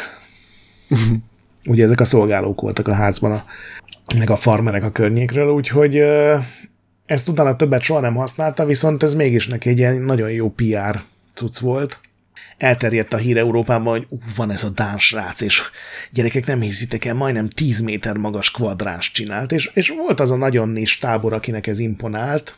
De hát mivel előtte nem volt ilyen nagy, ezért, és mivel ő, hogyha jól értettem, valószínűleg nem jól értettem, de hogy, hogy ilyen kis egységeket nem tudott volna máshogy megkülönböztetni, akkor, akkor ezáltal neki lettek a legpontosabb mérései, nem? Igen, hát addig a három napig, amíg volt ember, aki hogy forgassa az eszközt. Na jó, hát, jó, hát nem lehet mindent. Igen, de az a három nap az, az Diadalmas három nap volt. igen, végig Sztár, Bonerre valódi, valódi, járkált. valódi sztárság volt. Igen. Úgyhogy például egy ilyen Petrus Rámus nevű idős csillagász is eljött hozzá, ő ugye egy ilyen 21-22 éves fiatal srác, és, és ő is azt mondta, hogy hát ilyen csodát még nem látott, és hogy végre jött valaki, aki, aki a mérésekben keresi a csillagászat titkát, és nem a vallásban, meg a filozófiában. És hát ez, ez itt döntött úgy, hogy Tikó, hogyha egyszer ez lehetősége, akkor tényleg ez a minden éjszaka többet mérünk a lehető legpontosabb eszközökkel. Elkezdett egy éggömböt tervezni, ami több mint 15 méter átmérőjű lett volna. Ez olyan, mint egy földgömb, csak ugye a belsejében állsz, és ugye a belső oldalán vannak a különböző égitestek. De ezt már sajnos nem sikerül befejeznie. 1570 őszén vagyunk, megérkezett hozzá egy hír, hogy apja haldoklik, és minden rokonát visszahívja a Knutstorp kastélyba, úgyhogy a Tikó is visszautazik, apja májusban tényleg meg is hal, addig ott marad. Az érzelmi trauma miatt Tikó hónapokra felhagy a csillagászkodással, csak a holdpontos helyét, helyzetét jelzi felészakánként, meg hát a bolygókét is általában majdnem minden nap, de különben minden időt a családjával tölt. Amikor meghalt az apja, akkor ugye Tikó a testvére, fiú testvéreivel együtt örököl, a lányok ugye csak fele részt kaptak, és a Steen nevű öccsével együtt övé lett a családi kastély, megosztva megkapták a környező 200 farmot, úgyhogy Dánia egyik befolyásos földesura lesz, amikor az egész öröklési úgy tényleg így végbe megy, ez egy ilyen több éves folyamat, mert hát ugye állami bürokrácia van.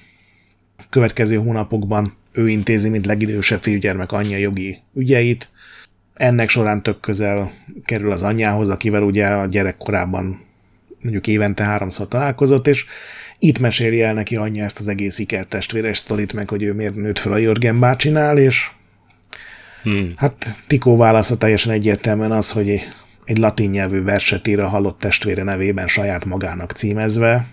Az üzenet az volt, hogy Tikómnak mekkora szar, hogy itt a földön kell szenvednie és robotolni, amíg ő a név nélküli gyermek ugye Olympus tetején egy, egy, egy mezőn pihenhet. De nem a pokolban ég, mert nem keresztelték meg? Hát Nézd. Ezért, váltott, ezért váltott inkább mitológiát, hogy... Tikó nem így gondolta, én úgy gondolom, de érted, ez egy szimulált vers, úgyhogy ki tudja. Valahogy mindig a verseknél kötünk ki ebben a podcastben. Nem tudom, megfigyeltétek-e? Ez titokban egy irodalmi podcast. Igen, nagyon furcsa, de irodalmi podcast. Úgyhogy elcsitulnak az örökösödési dolgok, még nem kapta meg a pénzt, csak csak ugye az ügyintézés az lelassul, már nem rajta múlik, és akkor itt derül ki, hogy Dániában azért nagyon sokan furán tekintenek rá, ugye.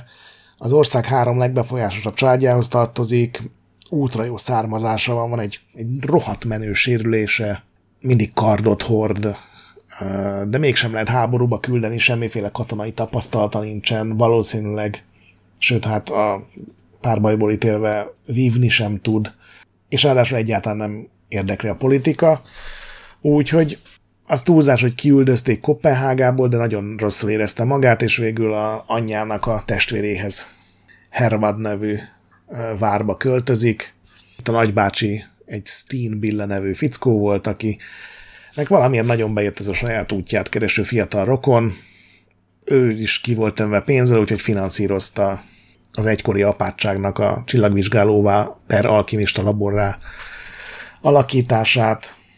Tikó elkezd újra mérőeszközöket építeni, az egyikkel 60 fokos szögben lehet mérni a csillagok távolságát, ezt elnevezte szextánsnak, és ez ragadósnak bizonyult. És itt esik szerelembe Kirsten Jorgensdatter rel is. Valószínűleg neve tetszett meg neki. Igen, aki egy életrajza szerint annak a lelkésznek a lánya, akit ő annó ilyen sürgősségben megkeresztelte. Úgyhogy milyen gyönyörű kapcsolat. Kirstennek nem volt ellenére az aranyor, úgyhogy igazából csak egy akadály volt a fiatalok előtt. Az, hogy sajnálatos módon a lány egy ilyen, ilyen egyszerű satnya vacak közember volt, nem pedig egy nemes. És hát ugye 16. század Dániában ez nem, nem volt egy jó recept a tartós kapcsolatra. Ugye, ha megpróbálta volna elvenni, akkor egyrészt a gyakorlatban nem talált volna papot, aki összeadja őket, Másrészt, ha talált is volna esetleg valakit, akkor kiállították volna a nemességéből, az örökségéből, a családja kitagadta volna, úgyhogy egy megoldás maradt csak. A Slack. Biztos, hogy a csillagokat is lehozta volna neki az égből. Nem, ő szerette őket fönt megfigyelni. Jó. És a, a Slack Fred volt az egyetlen megoldás előttük, ami magyarul... Slack Fred? Aha. Olyan, mint valami nagyon szar 80-as évekbeli amerikai előadó, nem? Oh, right, Fred. nem is tudom kimondani. Right Slack Fred.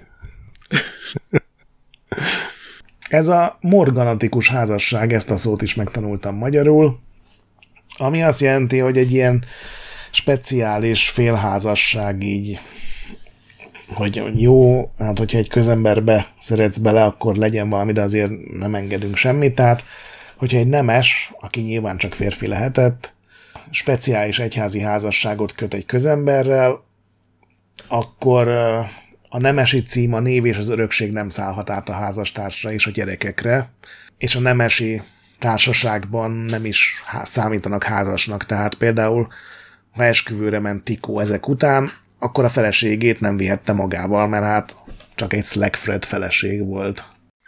Ja. Az egész három idő próbaidő, három év próbaidőn volt, tehát az első három évben még, még, még így sem számítanak házasfélnek, és a Dán specialitás ebben még volt kettő. Ez, az, ez a morganatikus házasság, ez, mint megtudtam, ez egész Európában, Magyarországon is létezett. De a Dán specialitás az volt, hogy csak akkor vált legálisra ez a házasság, hogyha a próbaidő három éve alatt, pontosabban három télen keresztül ott van az otthonuk kulcsa, és hogyha hetente többször együtt boroznak. Mármint a feleségével? Aha, ami egy elég furcsa jogi előírás Ez, szerintem. e boroznak, ez literális borozás, vagy ez Igen. vala, valaminek az eufemizmusa? Nem, nem, nem. Tehát, hogy bort kellett inniuk hetente legalább kétszer. Ami én nem nagyon tudok Kemény, értelmezni. szigorú. Szigorú. Úgyhogy, de ettől függetlenül, hogy létezett ez a jogi lehetőség, ez még egy ilyen rohadt lenézett dolog volt. Tehát például a családja, meg a legtöbb uh-huh. környékbeli pap az ilyen lenézéssel reagált erre. Volt Tikónak olyan távoli családja, család része, ahonnan ki is tagadták. Viszont a csatornába esős második Frigyes élete szerelme egy közleány volt, emiatt ő nagyon szimpatizált Tikóval. Frigyesnek az apja megtiltotta ezt a Slackfred opciót, aztán, amikor az apuka meghalt, akkor ő gyakorlatilag három perccel később közölte, hogy akkor ő mégis elvenné azt a Ann nevű hölgyet, akkor a, a nemesség háborodott fel annyira, hogy visszakoznia kellett, sőt, rákényszerítették, hogy elvegye 14 éves unokatestvérét, Mecklenburgi Zsófia hercegnőt, ami nagyon sok szinten rosszul hangzik. Úgyhogy ez a kikényszerített beltenyésztett, kiskorú ellen elkövetett esküvő, ez pont abban az évben szerveződött, amikor ugye a Tikó Kirstennel slackfredezni akart, úgy, hogy Ezt Frigyes, gondoltad, mikor reggel kelti az ágyból, hogy ezt a mondatot Milyen- milyen-. Milyen természetesen használja már. Ja, az abszolút. igen, hát hogy a morganatikus házasságát levezényelje, úgyhogy Frigyesnek nagyon szimpatikus volt ez az egész, és innentől kezdve ilyen sokkal barátságosabb volt Tikóval, mint egy csomó más fontosabb emberével, nemes emberével. Úgyhogy megtörténik ez az esküvő, összeköltöznek, boroznak természetesen. Törvénytisztelő polgárok módjára. Igen, A- a, Kirstennél a- ott a, a- kulcs. A házasságot ilyenkor el lehetett hálni, vagy meg kellett várni a három évet? El is kellett vá- hálni. Ó, És, és, a szület, és a születik egy gyerekük. Hát az három évig próbaidőn van. Mármint, hogy a, az előtti három év, hogyha letelik a próbaidő és sikeres, tehát eleget boroznak, akkor a gyerek az legális, tehát akkor ez nem balkézről való gyerek lesz, de a, a nevet, a családnevet nem örökölheti akkor sem. Ó, oh boy. De hát ez végül is még egy jó forgatókönyv volt, mert akár meg is tilthatták volna neki. Úgyhogy a Tikó 1572. november 11-én az alkimista laborjából éhesen hazafelé baktatott, hogy valószínűleg, hogy borozzon. Feleségével 26 éves volt ekkor Tikó, és megállt vizelni, és eközben fölnézett az égre, és hogy, hogy nem egy új csillagot vett észre a Cassiopeia csillagképben, ami előző este még nem volt ott. Tikó azonnal üvöltözni kezdett, oda hívott magához mindenkit. Akik remélem főleg- előtte eltette a cerkát, vagy hogy Nézd, amikor... nézett, és, és aztán lehúgyozta a cipőjét, tudom. És az a néhány paraszt, aki oda köré gyűlt Ismeretlen erre, képületeket rajzolt a hóba. meg, Felfedezett teljesen új ágat. Na jó. nem, pedig jó lett volna, ha így rajzolja meg a, az új csillagképet, de nem. Hanem így elkezdett üvöltözni a parasztokkal, hogy ők is látják-e azt a fényt, vagy megőrülte. És hát bólogattak, hogy látják. És hát aztán valószínűleg hetekig mesélték a sztorit. Azt a beszélgetést meghallgatta volna, hogy de melyiket? Hát ott azt. Nem tudom most megmutatni, de Oda mutatok, na. Hát igen, De ez a, ez a Cassiopeia, ez a elnyújtott ilyen dupla V. Ugye? A, vagy hát biztos van más csillag is benne, csak ez, ami nagyon látszik. Azt hiszem, igen. De hogy egy új csillag jelent meg Ja, benne. ja. És hát ugye Ez egyrészt ugye nem lehetséges, mert hát a Ptolemaioszi világkép, meg hát az a katolikus egyház szemében is a világkép az volt, hogy a, az univerzum az örök és tökéletes és változatlan, és a Föld egy picit dinamikus, mert hát itt ugye a mocskos emberek élnek, akik bűnt követnek el. Ha csak tehetik. És azért minden más megfigyelő Dániában, meg egész Európában azt mondta, hogy hát ez, ez valószínűleg a Holdnak az egyik darabja, ami fura módon úgy tűnik, mintha nem a Hold egyik darabja lenne. És hát, hát Tikó volt az egyetlen, akinek az elméje ezt a logikus elemzést nem vette be, és hát ő a maga részéről kiszámolta mindenféle ilyen parallax uh, figyelésekkel, hogy, hogy hát ez bizony, ez a, akármi is legyen ez a dolog, az messzebb van, mint a hold, meg az ismert bolygók, vagyis az örök és megváltozhatatlan űr, vagy akárhogy is hívták akkor, a szférák, A határ. az, az, az most megváltozott. Erről kiadta 1573-ban a rövid könyvét, De Nova Stella, az új csillagról címmel, és hát innentől fogva hívjuk Novának ezeket az újonnan megjelenő csillagokat. Amit Ó. ő akkor látott, az ma egész pontosan az SN 1572-es egyes típusú szupernóva, De jó.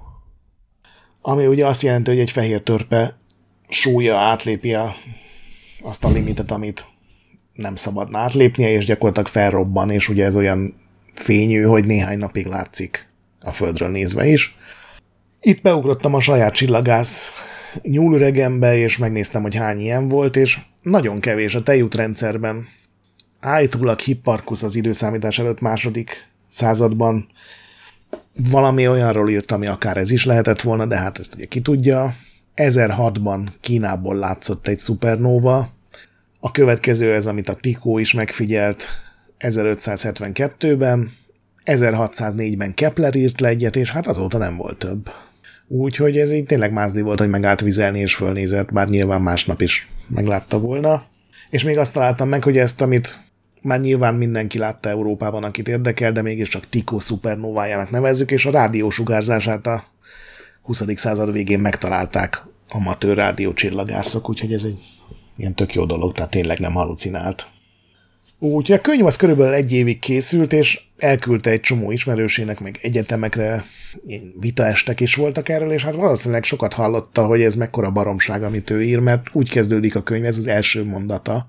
Ó, ti ostoba tudósok, ó, az égbolt vak megfigyelői. Hamar felrúgta Pedret. És az utolsó mondatok pedig, tehát a könyv zárása, filozófusok, régiek és újak egyaránt, hallgassatok most el. Vallástudósok, teológusok, az isteni misztériumok fordítói, hát hallgassatok most el. És matematikusok, az égi testek leírói, ti is hallgassatok most el. Úgyhogy volt benne egy kis uh, Ilyen konfliktus kerülő alkat volt. Kicsit ilyen, kicsit ilyen East Side, West Side-os, ilyen tu- tupekes, gangster rapes Igen, a, vibe, a- vibe-okat érzek. A, a hitemapnak volt a csillagász megfelelője. Igen. És a klip végén egy ilyen nose droppal elköszön. 1573. november 11-én egy évvel a nagy észlelés, nagy vizelés után Tikónak az egyik Dán csillagász haverja egy lakomát rendezett az évfordulóra, amit csak azért említek meg, mert fennmaradt ennek egy meghívója, és megismerhetjük a teljes ünnepi menüt 15 emberre. Ez a következőkből állt. Cukor, Hmm. mandula, Hm? gesztenye, egy darab lúd sütve, egy darab szopós malac sütve, és 80 üveg bor.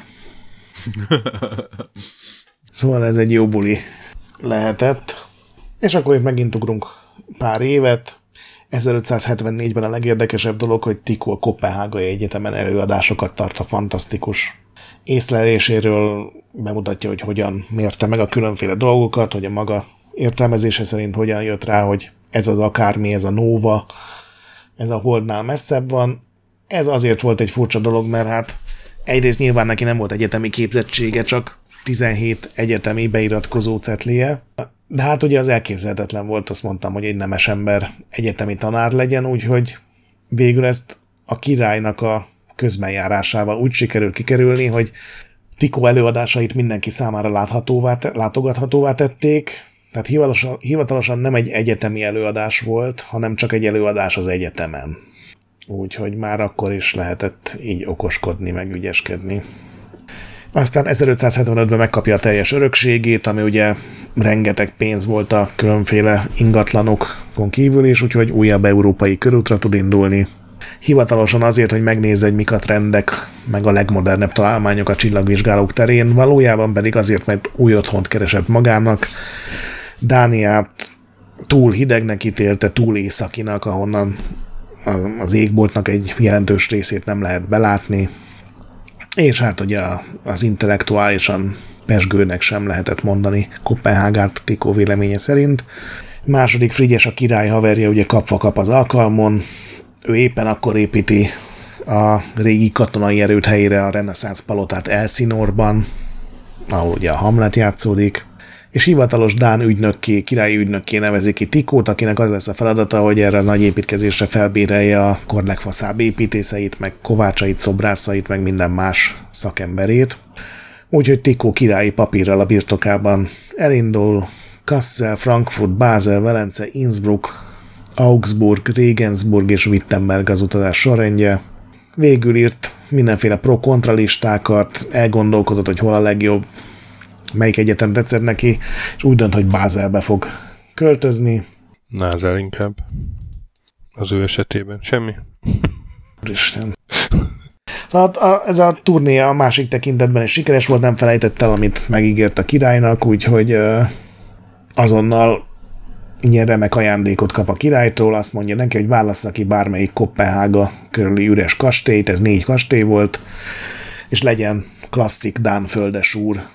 Tikó viszont ezt visszautasítja.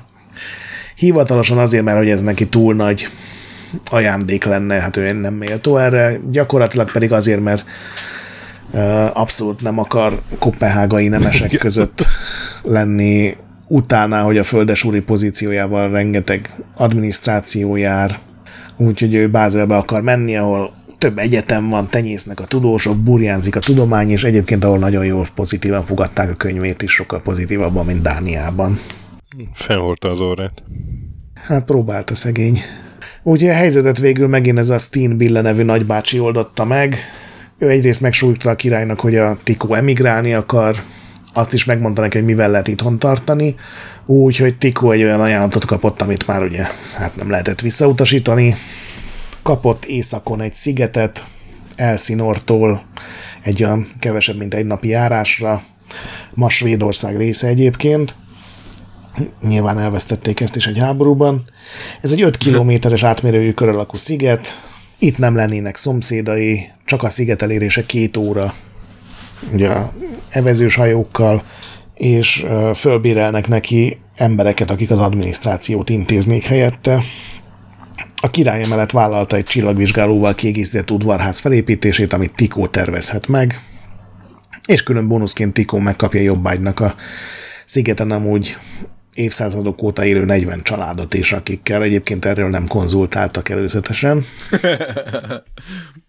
Úgyhogy Tikó erre nyilván igent mond, és 1576-ban 29 évesen a családjával együtt a szigetre költözik. Ekkor már van öt gyereke, akik közül három még él. 29 évesen? Azt a... Hát akkor ugye így, így sorozatgyártani kellett őket, mert a halandóság óriási volt.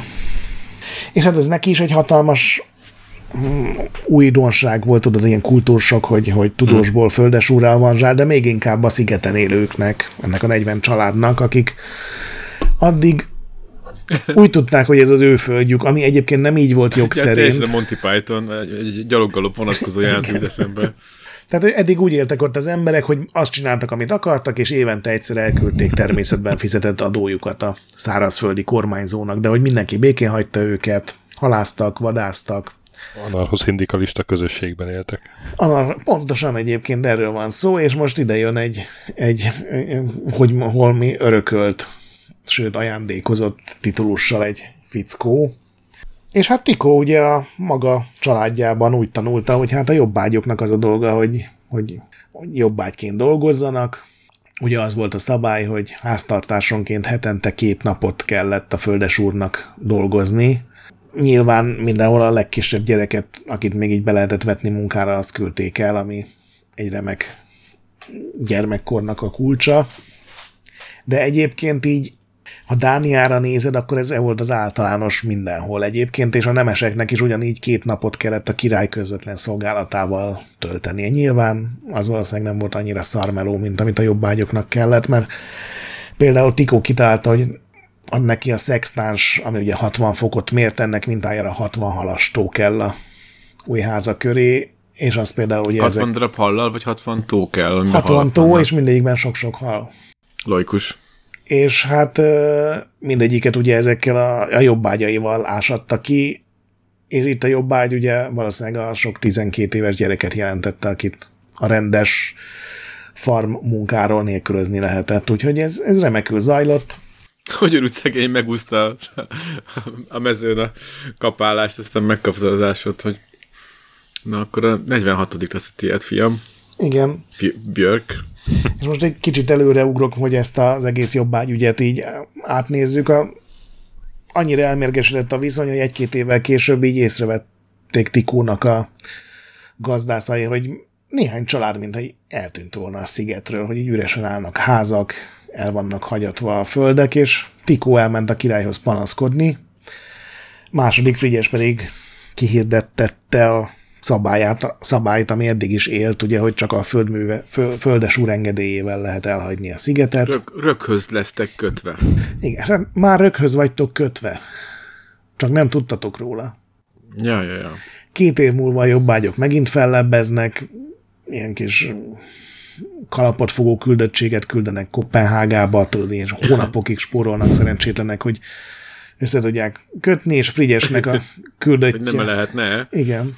És Frigyes válaszol, hogy, hogy nem, sőt, ezentúl fizetned kell a legeltetésért, és betiltotta a vadászatot, is- vadászatot is Tikó erdeiben. És van még kérdésben, van még ötletem. Hát sajnos elmondta az többi ötletét is, tehát ez egy ilyen brutális jobbágy életrontó intézkedés csomagot hozott, eh, amit még be sem csomagolt ilyen életminőségjavító marketingbe, és ráadásul ezt a következő évben egész Dániára kiterjesztették, tehát Tikó elintézte, hogy Dániában a jobbágyok helyzete körülbelül egy 50 évvel visszaessen. De miért, hogy ennyire szimpatikus lett a, a királynak, hogy ah, hogy ja, hogy te így, így kínzod a jobb, jobb ah, kihasználjuk a népet. Ez, ez tetszik, ez tetszik. Hát meg ő nagyon-nagyon tisztelte Tikót, és ezért gyakorlatilag bármilyen ügyben mellé állt. Aha. Tehát Tikó hoz egy először egy velencei építészt, aztán egy német építészt, akit Elzinorból csal el, hétvégenként átszállítatja, hogy ők tervezzék meg az új kastélyt.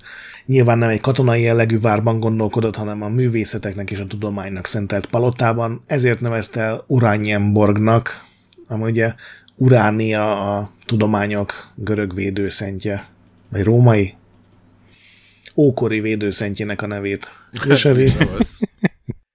Voltak benne hatalmas előadótermek, koncerttermek, fali És a festmények. kilométer köveket is jobbágyoknak kellett tartania egész nap Igen. a oda vezető úton.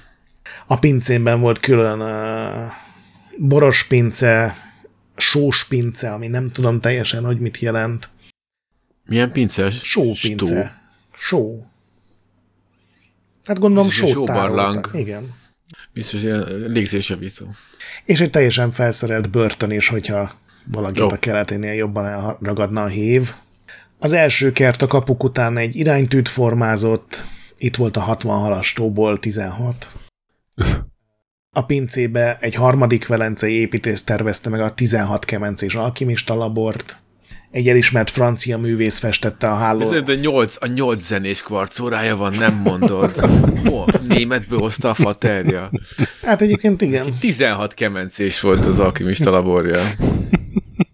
És így összesugtak, hogy de nem is használja mindet. Állítom neked, be se gyújtotta még a ötödiket se.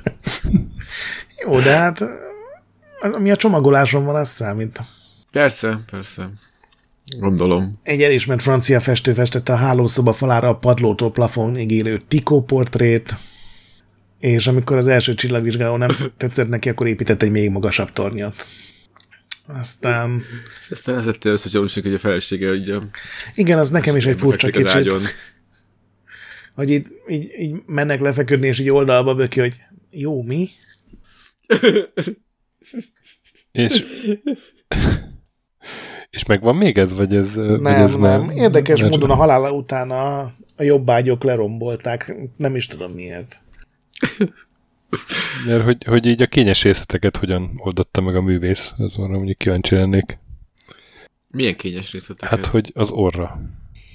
Valószínűleg hatalmas és egészséges orra volt. Hát a, a, kép, a képeken nem, nem annyira látszik ez. Igen. Tehát én ezt, én ezt, ö, ö, ezt nem is tudtam, hogy nem mi arra volt. Most Igen. hogy közben rá, rá kerestem képet, és hát jó, van, van olyan kép, amin, amin láthatod, a többségen na- nem. És ilyen diszkréten nem, ezen így átlibbentek a... Hát meg ez a saját ál, Festők. maga által megbízott szuper festő volt, tehát még azt is el tudom képzelni, hogy egy ilyen metaforaként egy elefántormányon állt. és így a izé, bunkos botját csattogtat hogy a kezébe. A, hát nézd, hát előtte így briefelte a mestert, hogy na most előre szeretném jelezni, hogy Miközben pasztázza az így, így a orrát, szememnél itt óvatosan. mint ahogy másra tudod a szemüvegét törli, ő pasztázza az orrát.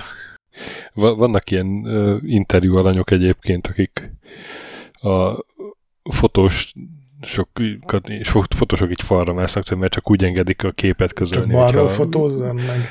Ne, hát még csak nem is ez, de hogy a tokát le kell photoshopolni, meg ilyenek. Nem mondok nevet, de lehet, hogy tudnátok jól tippelni. Tiko az biztos ezt tolta, csak festménybe. Egyébként ebben biztos vagyok.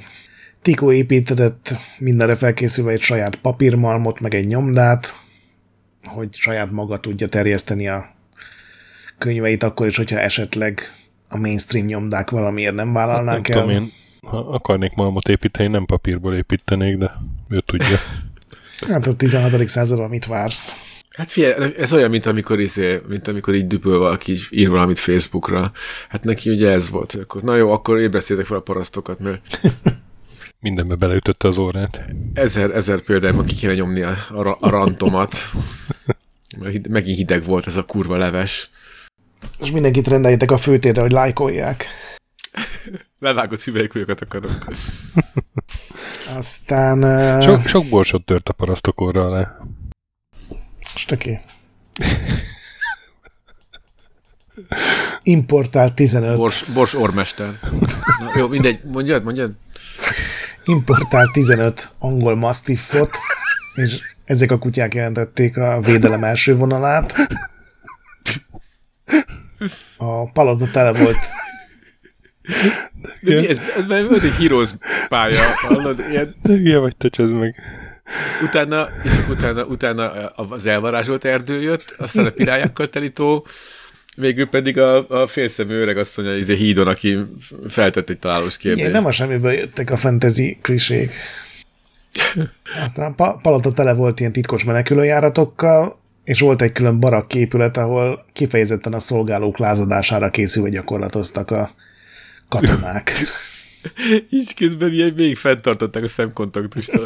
Igen, tőlük 15 méterre szántó parasztokkal. Ennél, nálam, hogy Bjorn, idehoztad a parasztverő lándzsámat, mert tanultam egy új trükköt, figyelj.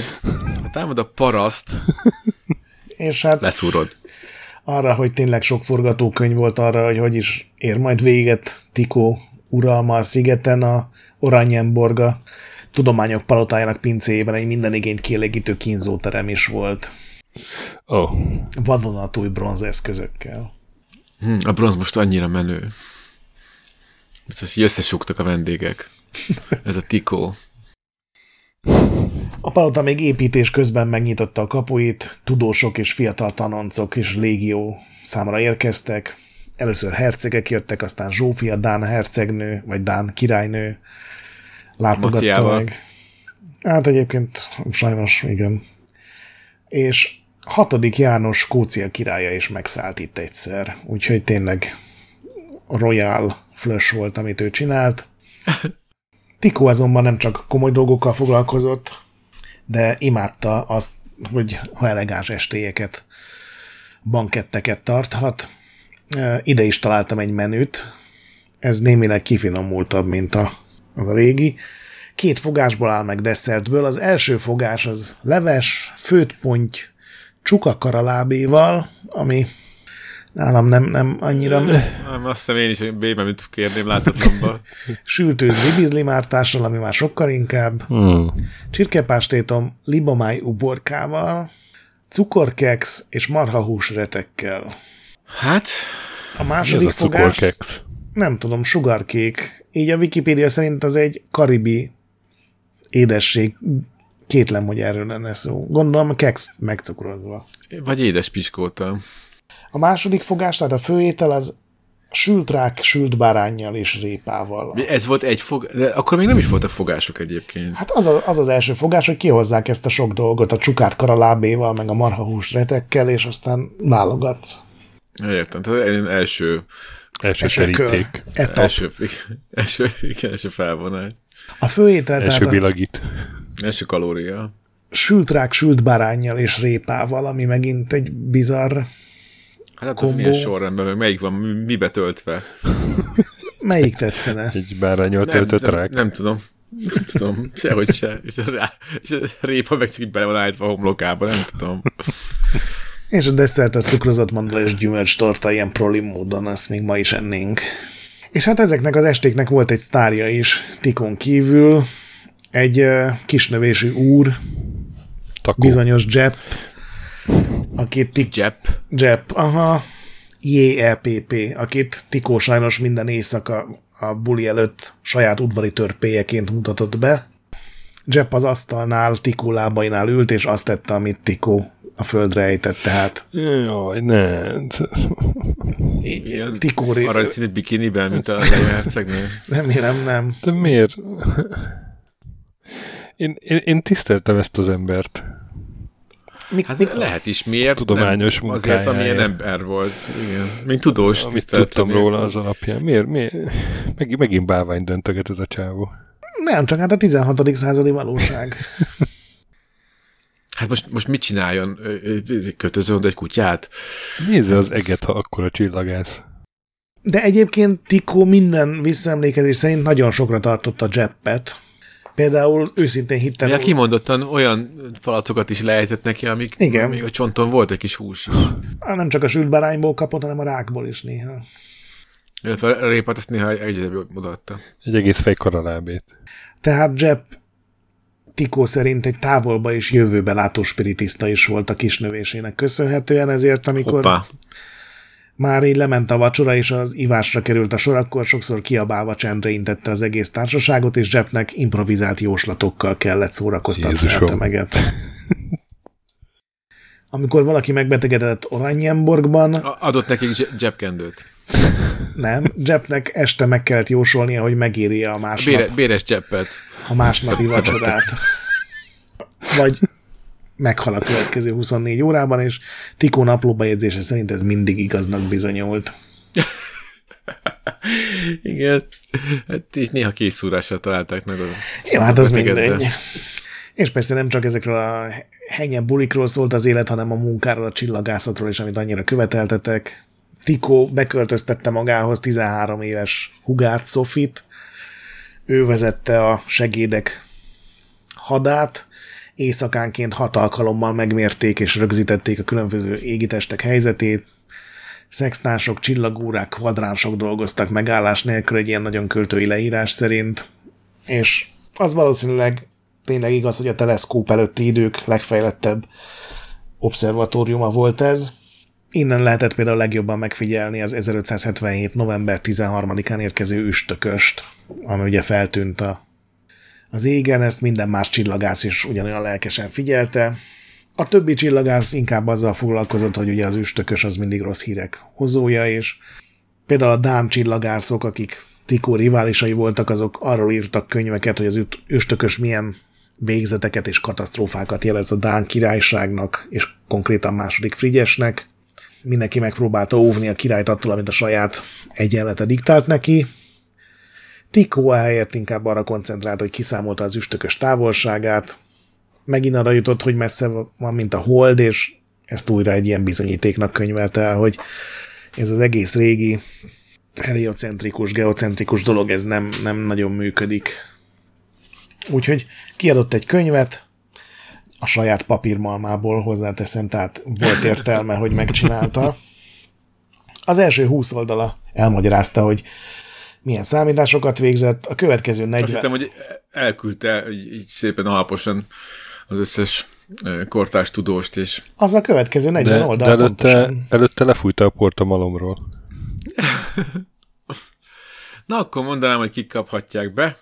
ABC sorrendben lehet ide fáradni. Igen, de a következő 40 oldal arról szólt, hogy a többi Dán csillagász ostoba jóslatait ostorozta egymás után kigúnyolva mindegyik be nem következett apokalipszist. Ő egy évet megint várt a könyvvel, tehát volt, volt egy ilyen tapasztalati élménye azzal kapcsolatban, hogy mi jött be és mi nem. És aztán, Bocsásson meg Bjort Jörgensen. igen. és aztán az utolsó fejezetben És Stefán, az, az, az, az a faagyú. És hát annak még a lába is büdös. nyilván nem tört ki a vulkán Dánia alatt maga barom. És az utolsó fejezetben leírta, hogy valójában az üstökös a Moszkvában esedékes vérontás jele, és ő rettenetes Iván 1583-ban fog meghalni. Úgyhogy ő tudta, hogy messzebbre kell jósolni. Atya úristen. Aha.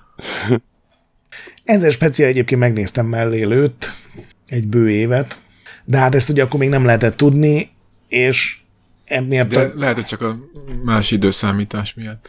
Akkor ugye a nap- naptárrendszer más volt ott. Hát figyelj, Szulajmánnal egyszer már megégette magát, úgyhogy én óvatosabban jósoltam volna a nevében, de hát mondom, ez a, ez a horoszkóp, az, ez akkor ilyen, ott. Vagy ahogy ott hívták, oroszkóp. az meg. De mivel ugye nem lehetett 70, nem tudom mikor, mikor volt, 78-ban, amikor megjelent a könyve tudni, hogy ez nyilván nem akkor hal meg uh, rettenetes Iván, ezért Nem lett, nem lett volna Ivánatos. ezért igen népszerű lett tudósi körben, második Frigyes udvarában is nagyon tetszett mindenkinek, ahogy megalázta a többi csillagászt.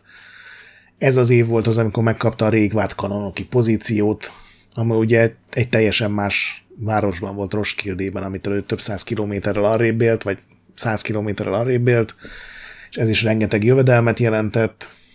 Őt választották nem meglepő módon királyi asztrológussá, aki minden január 1-én almanakban szállította le a következő 12 hónap pontos eseménysorát.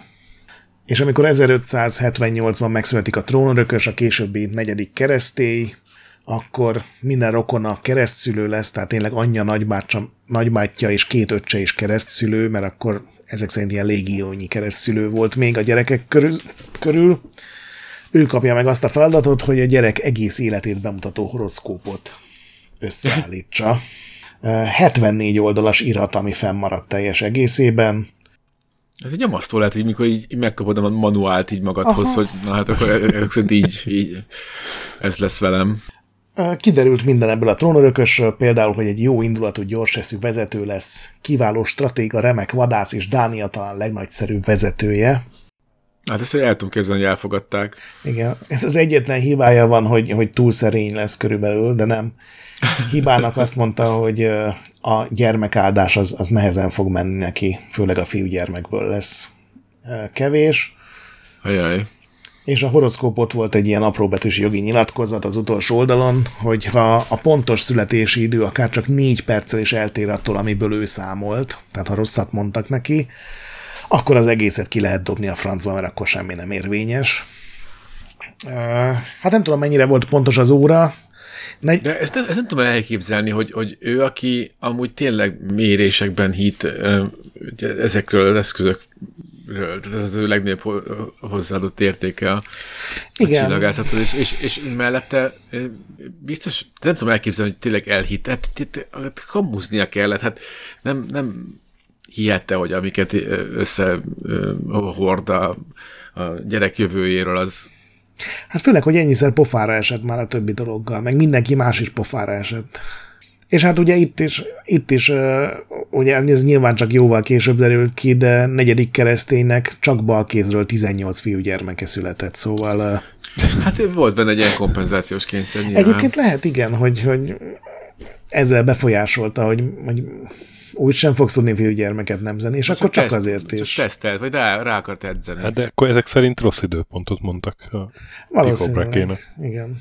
Ja, igen. Tehát Tikó megítéltsége, ugye hát ez is csak sokkal később derült ki, tehát mindenki azt mondta, hogy ó, hát ő lesz Dániának a legnagyszerűbb uralkodója, hát ez micsoda pontos horoszkóp ez, uram. Uh, annyira jobban lett Frigyes királya, meg Zsófia királynővel, akik egyébként egész jó kapcsolatot ápoltak, és hát beltenyésztve ugyan, de több gyermekük született, hogy uh, Frigyes megígérte neki, hogy tök mindegy, hogy mit mond a jog, Tikó gyerekei majd örökölhetnek. Utána, ha más nem is, akkor Oranje Borgot biztosan. Ez sajnos, Egy-két, egy-két tavat. ezt elfelejtették írásba foglalni, és ez egy ilyen oh. négy árnyékolás így előre. De hát ennél egy sokkal fontosabb dolog jön most. Tikónak ugyanis nem csak egy jövő látó udvari törpéje volt, hanem egy alkoholista jávorszarvasa is. Nem tudom, Stöki erről is tudtál le, hogy azért volt még Tikó. Nem. Egy alkoholista... De mi? Ez volt hogy, a trükkje? Igen, hát a, Hogy ivott? Igen, egy Norvégiában befogott szelidített jávorszarvas, ami a kastélyban élt, És, és és a- mi, milyen, mit az csinált? is szelíd volt, amikor nem ivott. Ezt akartam kérdezni, hogy mi, mit csinált részegen egy jávorszarvas, az óriási. igen, hát annyit itatták a bulikon a vendégek, hogy rászokott a sörre, és ilyen több tíz literes hordót meg tudott inni így esténként, és hát ki tudja, hogy mi volt maga a műsor ebben, de hát gondold el, a, a regények előtti korszakban vagyunk, így hogy minden más nem említsek. Úgyhogy ez Nem a Jávor De mondjuk drá- drámák azért már voltak. De mondjuk egy kultúrprogramként egy, egy színházi előadások voltak, de botladozó izét nézel, botladozó állatot nézel, és a hotázol, az hogy udvari törpét társaságában, akinek ledobsz egy töltött rákot. Más idők voltak ezek. répával töltött bárányos rákot. Igen. És az jávorszarvas annyira népszerű volt, hogy egyszer még a szomszéd földes úr is kölcsön kérte egy nagy vacsorára, hogy szórakoztassa a vendégeit. Itt sajnos nem sört, hanem gint itattak oh, a jószággal, és amikor hazavitték, az megpróbált felmászni az emeleti szobájába, mert hát hol máshol lett volna az alkoholista jávorszarvasnak az otthona, és hát legurult a csiga lépcsőn, és kitörte a nyakát. csiga lépcsőm, Persze, hát jávorszarvas. Figyelj, Igen. Gerd, ez, Ez ö, kétkedéssel hallgatom ezt. Vagy csiga lépcsőt nem láttál még, vagy csiga jávorszarvas? lépcső is lehet nagy. Hát ö, ho- honnantól kezdve volt az, hogy, hogy álmodta az egészet? Nem, ez sajnos ez, ez több forrás is megörökíti ezt az egészet, tehát ez, ez, egy, ez egy sajnos egy történelmi tény ez az egész. Mekkora csiga lépcső volt az, amin föl kellett vezetni a jávorszarvast? Hát biztos valami széles izé a fő tere. Ez egy, ez egy rohadt nagy palota volt. És hát ugye a tikóiknak a szobája is az emeleten volt, tehát ez nem egy ilyen uh, katonai bástyának a szűk csiga lépcsője. Hát. Vagy a, nem tudom, a harangtoronynak a egy papra tervezett de tudnak egyáltalán lépcsőn menni jávorszarvasok? Hát, a, így a egy ideig. vágóhídon a, a tehernek nem tudnak. Ginnel nem. És Hát még a józan tehernek miért sem az tudnak volt? lemenni lépcsőn. Ez is egy nagyon jó kérdés, Töki. Mert gondolom az olyan haha. És akkor térjünk rá arra, amit az előbb Mazur kétkedőre fogadott, az alkimista kísérletek. Mind a 16 kemencét befűtve. Jó, jó. Két vektoron kutatott Tikó, egyfelől a bölcsek kövét kereste, ugye, amivel minden aranyá változtatható, a másik kutatási iránya pedig az úgynevezett szupergyógyír volt, ezt én neveztem el így. Kecsi. De- Na, van, van, van benne marketinges véna, nem tudom miért szerénykedsz. ami egy olyan szer volt, amivel minden betegség és korság egy éjszaka leforgása alatt meggyógyítható. És hát ugye tudjuk, hogy mind a kettő sikerült, mert hát mi mással lehetne az aranyallergiánkat gyógyítani, hogyha nem a szupergyógyírrel. Mi mással lehetne az aranyallergiánkat gyógyítani? Hát Ez- sok, ez- sok ez bölcsekkövé egy ilyen- használattól. Több, Ja, több ja, ja, rétegűen oké. szarkasztikus. Oké, oké, oké. Így, így érthető. És így. Hát a legtöbb poén akkor működik, hogyha utána elmagyarázzuk háromszor, úgyhogy ezt örülök, hogy rákérdeztél. Nem csak annyira készpénzek veszek mindent, amit mondasz, hogy Ez Ezt kicsit nehezebb volt. Bár mondjuk a, a jávorszaros is biztosan nem tud menni a lépcsőn, de mindegy. Ez lehet, hogy fordítási hiba. Nem És ha nem, nem csiga lépcső, hanem normál lépcső, akkor jobban lesz a helyzet, hogy a ginnel leítatott jávorszarvas széttörték De- egy lépcsőn. Sze- Szerintem gin nélkül se tud le vagy fölmenni egy jávorszarvas egy lépcsőn. Illetve a jávorszarvagy az mocskosul nagy. Tehát így, így, így azt hiszem a tudományos életben is így hivatkoznak rá, hogy valami büdös, ortó, brutál nagy állat egy jávorszarvas. Na jávorszarvas búvárkodni is tud, ezt nemrég tudtam, meg lemerül a tavak aljára, és ott teszi a izét. Ahhoz képest egy lépcső az, az semmi. Hogy mit csinál a tavakkal, ezt nem tudjuk. Azért. Leggel. Na de hogy lépcsőzni nem tud, az biztos. Jó, hát itt, itt ez egy törés lesz a viszonyunkban, Mazur. Viszont, Nem lehet, hogy lift volt. Én ét, étellift vagy. de lehet, a jobb ágyok húzták. Na, jó, leegyezünk ki ebben. Én most Ez- találtam egy cikket, hogy Amerikában egy jávorszarvas lement egy pincébe, és nem tudott fölmenni a lépcsőn. Hát de őt vezetgették, ez speciális állat, ez nem csak egy random vadállat volt, hanem ez egy szelidített, Én, jó, jó, házban vége az adásnak, ez egy olyan nyúlüreg lesz, amiben fejest ugrok. Oké. Okay. Ez egy jávorszarvas ö, odú. 1588-ban sajnos második Frigyes elpusztul, senki nem tudja kihúzni. Ezúttal igaz, nem a... Megint, megint beleesett egy tóba? Nem, Tikó naplója szerint a túl sok italtól abba halálozott el. Ó, Helyette a 11 éves fiacskája lesz a király, aki helyett egy régens tanács végzi az uralkodói feladatokat. Nagyon lassan indul el ez a folyamat, de így nagyjából ehhez köthető Tikónak a Tikó befolyásának és jó életének a, a, a megfordulása. Egyre több stresszes ügye van, egyre többször összevész a király nevében nyilatkozó tanácstagokkal. Van egy Christopher Walkendorf nevű fazon, aki ezt a régens tanácsot Christopher vezeti. Walken? Christopher Walkendorf. Igen. Ez ilyen nagyon rosszul átszállt, mint hogy ilyen elfelejtette volna, hogy mert lehet közben találtak, hogy milyen álnevet mondjon a határon. Igen. John Zendorf. Nem én vagyok, én Stevenson. Brit, Britten, Brittendorf. Sajnos tényleg Christopher Walkendorfnak hívták, Sima V-vel írta a nevét, Istenem. És ő nagyon összevezett És egy Tikóval. A, órát csempészett ki a királyi udvarból? Lehet, hogy az Arnold Schwarzenegger is ilyen név. igen. És képzeld, el, miért az igazi neve akkor?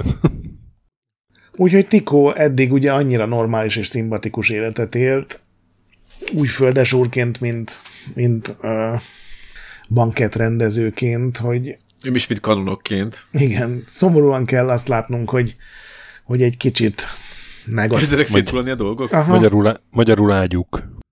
Tessék? Hát a kanonok. Ja, Ó, remek, remek.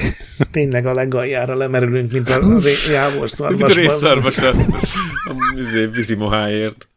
Szóval például 1590-ben bebörtönzi Szabóját egy rosszul megválasztott nadráganyag miatt. Hát ez mondjuk A szerencsétlen, lehet a, lehet a minimum. A vásárlók nem találták fel akkor. A szerencsétlen ember három nap után végül egy éjszaka tud elmenekülni a masztiffok elől, egy ilyen ócska csónakkal. Tényleg is ott vannak. A vételem első vonala. Igen, hát ez így van. A punannyi masszifok? Fú, 1591-ben Jepp is menekülne valamiért, nem tudom, mi nem tetszett neki. Tikó, Majdnem négy métert megtett. Tikó katonái elkapják, és főnökük parancsára durván megverik. Érdekes módon Tik Jepp ezt nem látta előre. Nem látta jönni. Aztán kicsivel később, ez is 1500, Ez volt, ez volt számára az utolsó jab. az egyik bérlőjét, aki egyébként valószínűleg tényleg átverte ilyen több havi pénzzel, meg, meg, meg mindenféle más dolgokkal hat hétre elrabolja és bebörtönzi. Végre ki tudja használni rendesen a börtönt. A hat hét után ez a fickó végül azt mondja, hogy oké, okay, hajlandó vagyok a király tanács előtt is beismerni minden bűnömet, Tikó nagy pompával Kopenhágába vonul, és a régens tanács előtt előadja az esetet, ahol legnagyobb meglepetésére a tanács rámérges, mert általában nem szép dolog random bérlőket így láncra verve tartani hónapokon keresztül. A következő évben egy kútba folytást akar erre a fickóra Pedersenre bizonyítani. 95-ben az öccsét rabolja el és börtönzi be hónapokra. És ezek után érdekes módon a Pedersen család eltűnik a történelem könyvekből, úgyhogy valószínűleg éjszakra költöztek a nagy ég birtokára, ahol sokat futkároznak a réten. Ha. És jégszobrokat faragnak. Hát, köz, közgret. 1500, ez csak az én gyanúm, bármi lehetett. Lehet, hogy megnyerték a lottót, és, és Havajra költöztek. Lottő. 1593-ban a fiatal király meglátogatja Roskildét, ugye Tikó kanonoki területét. Itt már többébe panaszkodnak a helyiek, főleg a papok, hogy az egyik templom épületnek beomlott a teteje, és Tikó nem hajlandó ezt megjavítatni. A látogatás után a király ír egy elég dühös levelet, Tikó ezt is így iktatja, és nem törődik vele, és a következő uralkodói levél már nagyon rövid volt, és gyakorlatilag a beköszönés meg az elköszönés között annyit közölt, hogy ha karácsonyig nem javítják ki a templomot, akkor elkobozza Tikó minden tulajdonát. Úgyhogy Tikó nagy nehezen elküldött pénzt, meg pár embert, hogy jó, akkor csinálják meg, de tudod milyen az, amikor így, így direkt szarul csinálsz meg valamit. Itt is valami nagyon szép íves teteje volt a templomnak, ilyen régi faragásokkal, és ő csak azért is ilyen egyenes deszkatetőt rakatott a templomra, ami később még vissza fog ütni szerencsétlenek az életébe, de hát azért volt indok, hogy miért, miért szart ennyire bele ilyen fontos dolgokba is. Ez pedig az volt, hogy legidősebb lányának a kiházasítását végezte. Ez a Magdalen nevű lánya volt. Tikó szerzett egy Gellius nevű udvarlót, aláírták a házassági szerződést. A házassági szerződés aláírás után találkozhattak a boldog szerelmesek először. De aztán Gellius visszamondta a dolgot egy fél év után, mégpedig azért, mert az esküvő első részét sem volt a, sem tudta volna kifizetni. Ugye ez az esküvő, ez, a, ez az újkorban, középkorban ez egy ilyen nagyon kardinális probléma volt, a szerződések írták elő, hogy kinek mit kell fizetnie, és ebben az Tikó életrajzban leírták, hogy mi volt a tipikus Dán nemesi esküvő.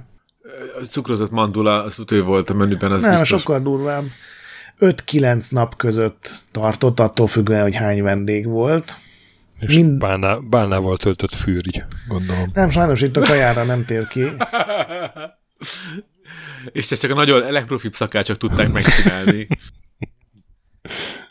Minden nap vadonatúj ruhát kellett a vőlegénynek hordania, tehát amit még soha korábban nem hordott.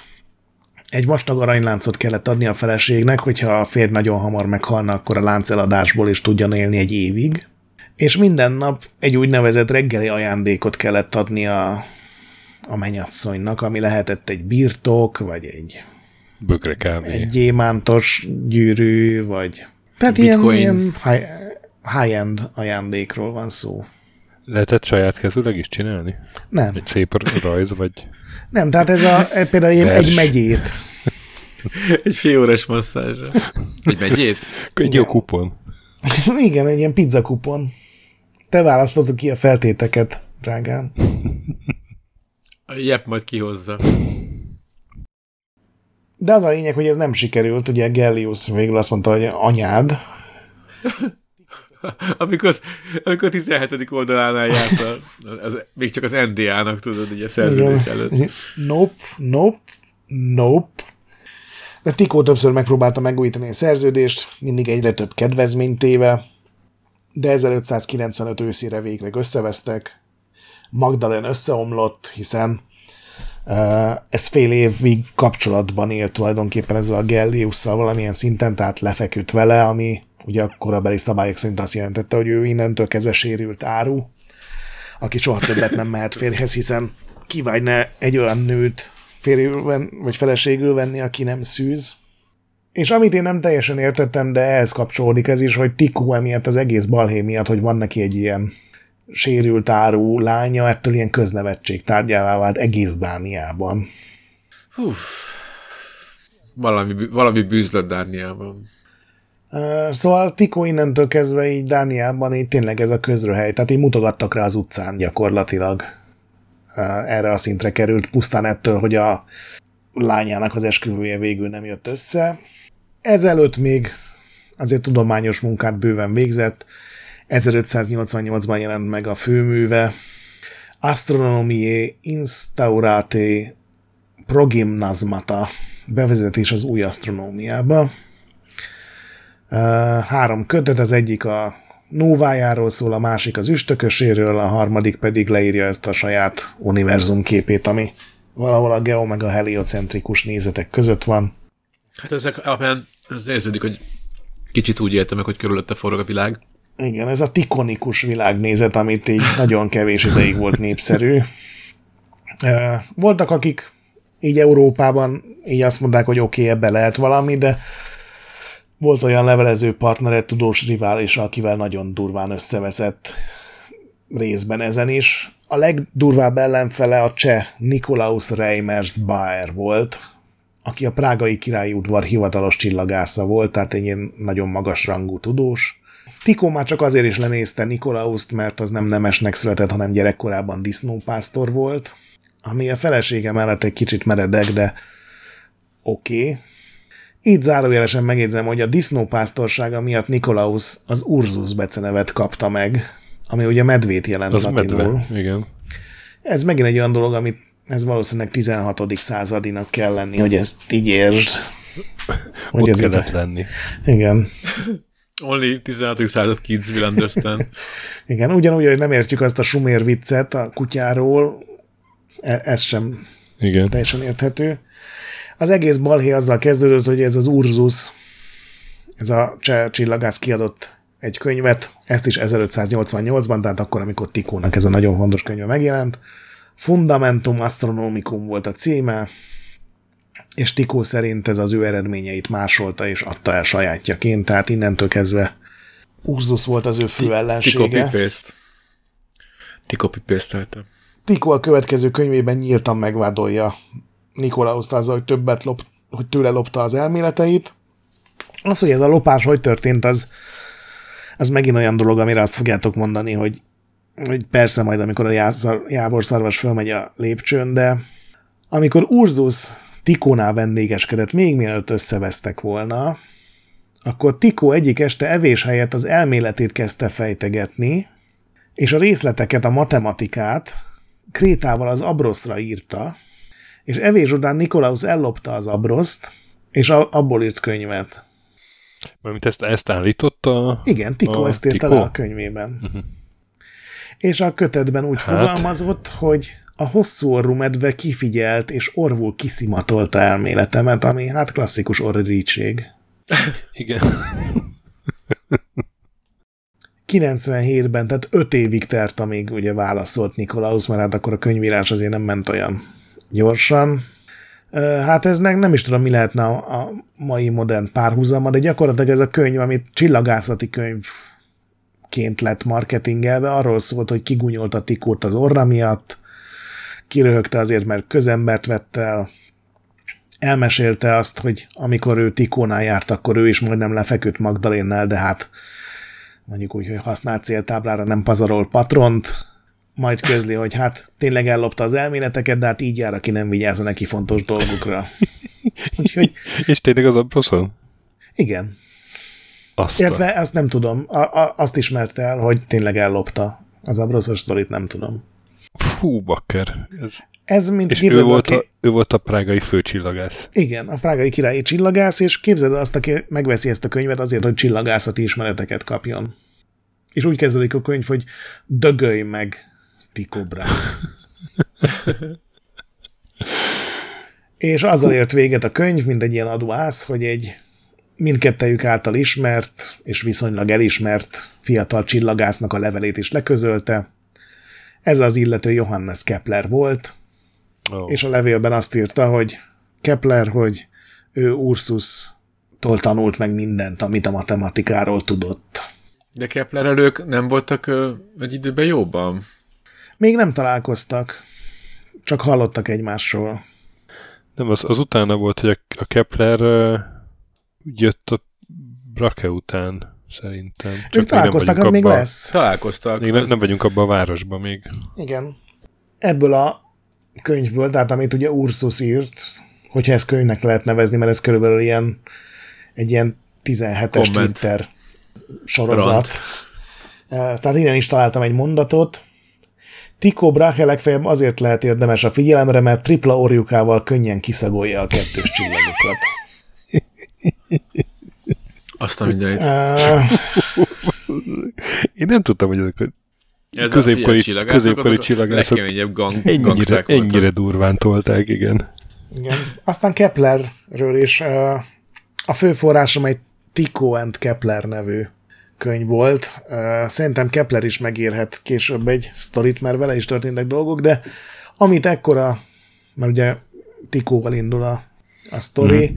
Keplerről itt annyit érdemes lehet tudni, hogy édesanyja, és itt idézem, szorványosan boszorkányszerű viselkedésről tett tanúbizonyságot. Ami erős mondat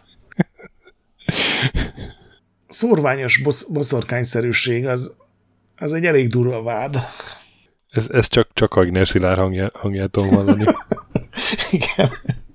És ha elmondták, találkozása anyádban is tilos. És hát ez a könyv, ez elég nagy port vert föl így abban a 15 ember között, aki ugye vett csillagászati mm, tankönyveket, még akkor is, hogyha mondjuk pont ez a leírás erre nem igaz. Bejelentkezett például Keplernek a valódi matematika tanárja, ez a Michel Maestlin. A, ugye a Kepler azt írta ebben a levélben, hogy mindent Urzusztól tanult, amit a matematikáról tud. Ő például azonnal fölkúrta magát, és írt Keplernek, hogy ez most mégis mi az Úristen volt, aki egy ilyen nem védekezett, nem, nem próbálta terelni a dolgokat, hanem kutyának, féregnek és semmire kellő koldusnak nevezte magát a válaszlevelében, aki árulása miatt arra sem mérte, hogy Maestin előtt a porban hemperegjen. Szóval Kepler Ó, is jó, micsoda. jó arc. Plot twist. Egy ilyen kiegyensúlyozott személyiség. És hát ugye nyilván így uh, dolgoztak a postások, Tikó is levelet írt Keplernek, hogy akkor most mi a szar. Uh, mert hogy Kepler nem sokkal, Bocsássa meg. Kepler nem sokkal el- előtte írt neki, hogy, hogy ő nagyon örülne, hogyha ebben az ultramodern Oranienborgi uh, csillagvizsgálóban dolgozhatna, és erre Kepler egy nyilvános levelet írt, ami nem tudom, hogy a 16. században mit jelentett pontosan, és abban kifejti, hogy a levele semmiképpen nem számít Urzus rendszerének támogatásául.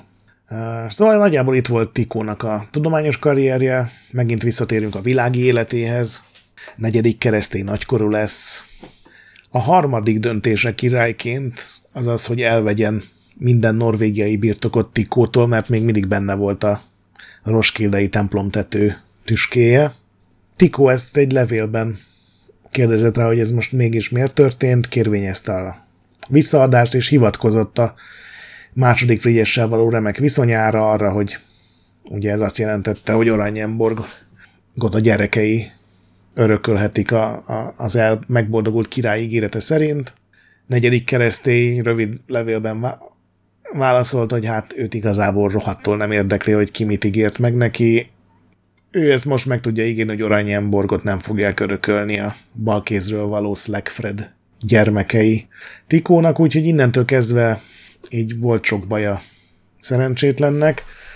Ekkor kezdtek elterjedni plegykák arról, hogy Tikó eretnek alkimista kutatásokat végez, amire ez egy bizonyíték volt, hogy nem rendelt el, hogy a papok gyerekkeresztelők során olyan előzetes jelleggel ördögőzést is végezzenek rögtön. Fürel lefele. Ez egy érdekes gyerekkeresztelő lehet, ahol a, a gyereket rögtön ördögőzik, és Hát biztosra mentek. igen, hát ez egy ilyen Vissza voltam már gyerek, gyerekek szülinapi zsúron, akkor olyan nagyon azért nem vagy ezen meglepve. jó, de hát ezzel... Stöki, stöki, ö, érzeltes, érzeltetyám. Én, én, én nekem ezek még nagyon frissebbek. Tudom, hogy neked, neked már nagyobbak a gyerekeid, de Én már, én, már tudok róla még, beszélni, én, még, én, még, én még egy kanapén elfekve, zokogva tudok erről beszélni. Az szülinapi zsúrok, úristen. Jó, de ez nem olyan, mint hogyha így az ördögőzés után még utána lefújnád tűzoltó habbal, mert hogy Amit szíved szerint? Vagy nem, Igazad vagy van, lehet, nem, lehet, nem ugyanarról beszélünk. Aztán el ne fordultak a Kopenhágai Egyetemen az oktatók, mert hogy ugye elcsábította a leg, legígéretesebb diákokat. Elkezdtek el áskálódni azok a csillagászok, akiket ugye megalázott abban a üstökösös jósló könyvében. Elkezdtek szervezkedni azok a papok, akik felháborodtak azon, hogy ugye közrendű embert vett föl, és képzeljétek el, a, még a jobbágyok panaszaira is találtak vevő jogászokat és az, azokat az ügyeket is elkezdték vizsgálni, hogy lehet, hogy Tikó túl brutálisan bánt szegény drága beosztottjaival, úgyhogy Jó, hát kínoszta a parasztokat a pincében, de rólam írt egy mondatot, amit azóta sem tudok megbocsájtani. Úgyhogy Tikó 1597-ben összedobja. Az volt a terve, hogy csinál egy ezer csillagot tartalmazó új hatalmas ilyen csillagkódexet, hogy 850-ig jut el, az utolsó 150-et azt a legényeivel ellenőrzés nélkül kitölteti, és utána elhagyja a szigetet, ahová soha többet nem tér vissza. Először Kopenhágába utazik, több mint 50 szekérrel, ugye ezeket a hatalmas berendezéseit is szállítania kell. Azokat nem férnek el egyszerűen az otthonában, ugye Kopenhágában is volt egy háza, ezért kikötözi őket a várfalhoz, ugye azért kötözi, hogy ne lehessen ellopni. Másnap reggel ér- érkezik egy küldönc a királytól, a, ilyen levéllel a, király udvariasan megkéri rá, hogy távolítsa el azokat a izéket, mert azok rontják a kilátását a kedvenc kastélytornyából. És hát ez volt az utolsó csepp, utolsó csepp.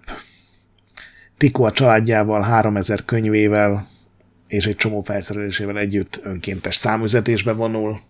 Amint elhagyják a szekerek Kopenhágát, Tikó nekiáll egy Elégia Dániához című költemény megírásának. Ez száz soros, és lényegében arról szól, hogy Dánia mennyire hálátlan, hogy nem díjazza a legokosabb, leggeniálisabb alatvalóinak zsenialitását. Hát ez ott helyzetben végül is érthető. Hát igen. Jól megmondta Dániának. A következő két-három évet Majd bánjátok. Nem, mindegy, nem, nem is tudom. Nagyjából erről szól Meg- egyébként, meg- hogy, ez, Megihletett. hogy, hogy, hogy ez fájni fog, amikor rájöttek, hogy mit veszítettek el. Tehát ilyen ez a Majd hangvétel. bánod, hogy elhagyott a Dánod. Ja, hogy Valami ilyesmit. igen, valami ilyesmi. A következő néhány évet utazással töltik, mindenféle ismerősöknél szállnak meg egy fél évre, egy évre, de igazán jó sosem ér, érzik magukat. 1599-ben azonban egy ilyen díszkötetes, gyönyörű illusztrációkkal teli példányt ad a könyvéből második Rudolf német-római császárnak, ezzel elnyelve annak támogatását, Tikóék Prágába költöznek, Urzus elmenekül a városból, mert közölték vele, hogy a császári udvari asztrológusi címet Tikó fogja megkapni, amint elhelyezkedett. Prágában fantasztikusan érzi magát, tömik a, pén- a prágai nemesek, hogy készítsék el, készítse el Tikó a horoszkópjaikat. A császár épített neki egy új csillagvizsgálót, és ami talán még fontosabb, hogy Kirstent itt mindenki ugyanúgy nemesnek kezeli, mint Tikót, tehát nincsen semmiféle ilyen Dán jellegű megkülönböztetés. És itt jön el az, amit már ti is mondtatok, hogy a Keplernek el kell hagynia egy kisebb osztrák vallásháború következtében Bécset, és Tikó meghívására Prágába költözik, és összeáll a nagy csapat. Mm. Tökéletesen egymáshoz vannak tervezve, Tikó ugye az arrogáns Dán nemes, aki úgy érzi, hogy végre megint a helyén kezelik, Kepler pedig a porban fetrengő féreg, akinek ekkor már extrém intenzív hipohondriája volt, és folyamatosan brutális hangulatingadozásoktól szenvedett. Tehát egy szitkom, hogyha valaha volt jó szitkom ötlet, akkor ez az. De ez, ez biztos, de tényleg ez, ez, ez az lenne a címe, hogy Tikó és Kepler, ez a valami és valami. Igen. Ke- Kepler és Kepler. Az meg mazur. Kurva élet. Mindenki tudja, hogy milyen a tökéletes kooperáció, tehát Tikó féltékenységből nem mutatta meg a fontosabb adatokat Keplernek, és sokszor Kepler ilyen földre veti magát ilyenkor, és kisgyerekként hisztizni kezd. Ez, írott tovább a kiforgatókönyvét. Igen. 1600-ban szegény öreg Urzus meghal, és Tikó itt végre igazi tudóshoz méltóan gyászol. Ki volt az Urzus? Ő volt az, aki A, az, aki a, az az kiváló csillagász Abrostolvaj. könyvet írta az ellene. ark, ark nevezése volt? Igen. Ja, igen, igen. De itt, itt Tikó, tehát itt, itt tényleg nemes emberként viselkedik. Egy, egy nagyon szép gyá, gyászbeszédben. Hiszen nem tehetett róla, hogy egy féreg volt. Olcsó féreg, mondanák talán sokan. Én nem, nem, nem, nem mondanék soha ilyet rá, hiszen tudós volt. Hát idézőjelben, de a fél inkább sarlatán talán, de elment a császárhoz, megkérte, hogy gyűjtsék be Urzus minden könyvét, és azt a Vencel téren felégette. de csak, hogy melegedjenek az emberek. Egy utolsó jó tett a, a, a, nagy, a nagy tudóstól, filantróptól. Igen.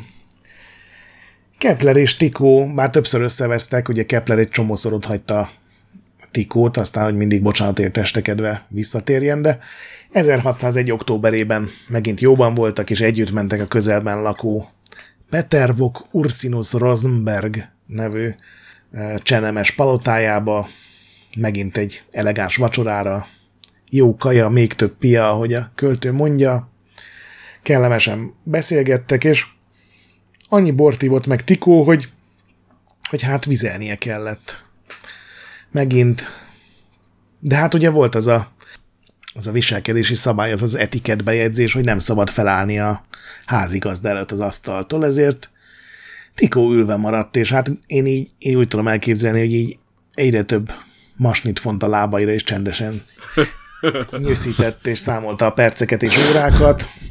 Hat órával később Úristen. ért véget a vacsora, hazafelé menet, a, amint elértek egy biztonságos részre, Tikó nyilván megint megpróbált vizelni. Hát ez nem sikerült neki. Képzeljétek el, és ahogy hazaértek, ott megint nem Besekül vagy. sikerült. Bekeményedett a hasa, éjszaka beütött a láv, láz, egy nappal később... mindegy. De, igen, majd Ha, egy nappal később már delíriumban fetrengett az ágyán, azt mondja Keplernek, hogy reméli, hogy élete nem volt hiába való. Egy nappal később megkéri Keplert, hogy fejezze be közös munkájukat. orból lettünk, orrá leszünk. 11 napon keresztül nem tud vizelni. Uff. Ah, 1601. október 24-én végül meghal szegény. fú, de, fú, de méltatlan. Vagy hát ilyen Igen, brutális lehetett. Kepler természetesen aludról felkereste. szagolta az ibolyát. Igen. Kepler meglátogatta a gyászoló családot, felajánlotta, hogy, hogy bármiben segít, és rögtön 40 kilónyi iratot átmentett magához, amit ugye Tikó visszatartott korábban. De Az ő e- azt, ő azt nem, hogy is mondjam, meghivatkozta rendesen, nem? Tehát Igen. nem, nem az volt, hogy ő így aztán saját eredményként Nem, nem, ebben a tekintetben abszolút nem, csak hát csak hát tovább, tovább gyászolóházból vitte tényleg, tehát hogy kicsit rossz PR-i ja. szajrét ja, menteni. értem, értem, értem. Sokak arra gyanakodtak már akkor is, Kepler is ezt mondta, hogy veseköve volt valószínűleg, és az zárt el a húgyvezetéket, de halálának 300. évfordulójára Tikó ajándékot kapott, évfordulós ajándékot. 1901-ben ugyanis exhumálták és felboncolták, és nem találtak vesekövet benne. Ó, oh, Szakászszűreiben viszont higany koncentrációt elég magasat találtak, és így megint előkerült egy, egy régi elmélet. Halálakor ugyanis néhányan azt kezdték el terjeszteni, hogy mér, megmérgezték Tikót. Volt, aki szerint Kepler, pont azért, mert ugye féltékeny volt a mérési eredményekre, mások szerint pedig a Dán király, mégpedig azért, mert Dániában meg az a plegyka terjedt el, hogy Tikó az anyjának a szeretője volt. mert nem bírta megemészteni, hogy a templom tető olyan lett. Igen, hát az be akart. Álmaiban ilyen berejtében úsz, hogy fölriadt, hogy így potyik a potyog a vakolat. 1993-ban egy toxikológiai konferencián bejelentette egy csoport, hogy ők is igazoltnak látják a higannyal mérgezős elméletet. Ezt egy csomóan nem hitték el, ezért 2010-ben ismét exhumálták szerencsétlen Tikót. Ezúttal egy Rexumálták. Csedán kutatócsapat, mindenféle helyről mintákat vettek belőle, és az akkori legmodernebb eszközökkel elemezték. A higaira azt mondták, hogy ez nem elég ahhoz, hogy mérgezés legyen, ez valószínűleg az alkimista kísérletek során egyszerűen higanypárát lélegzett be. Yeah. Úgyhogy a jelenlegi álláspont az, az, hogy a megnövekedett prostatája elzarta a húgyvezetéket, és ez ölte meg szerencsétlen csillagászt.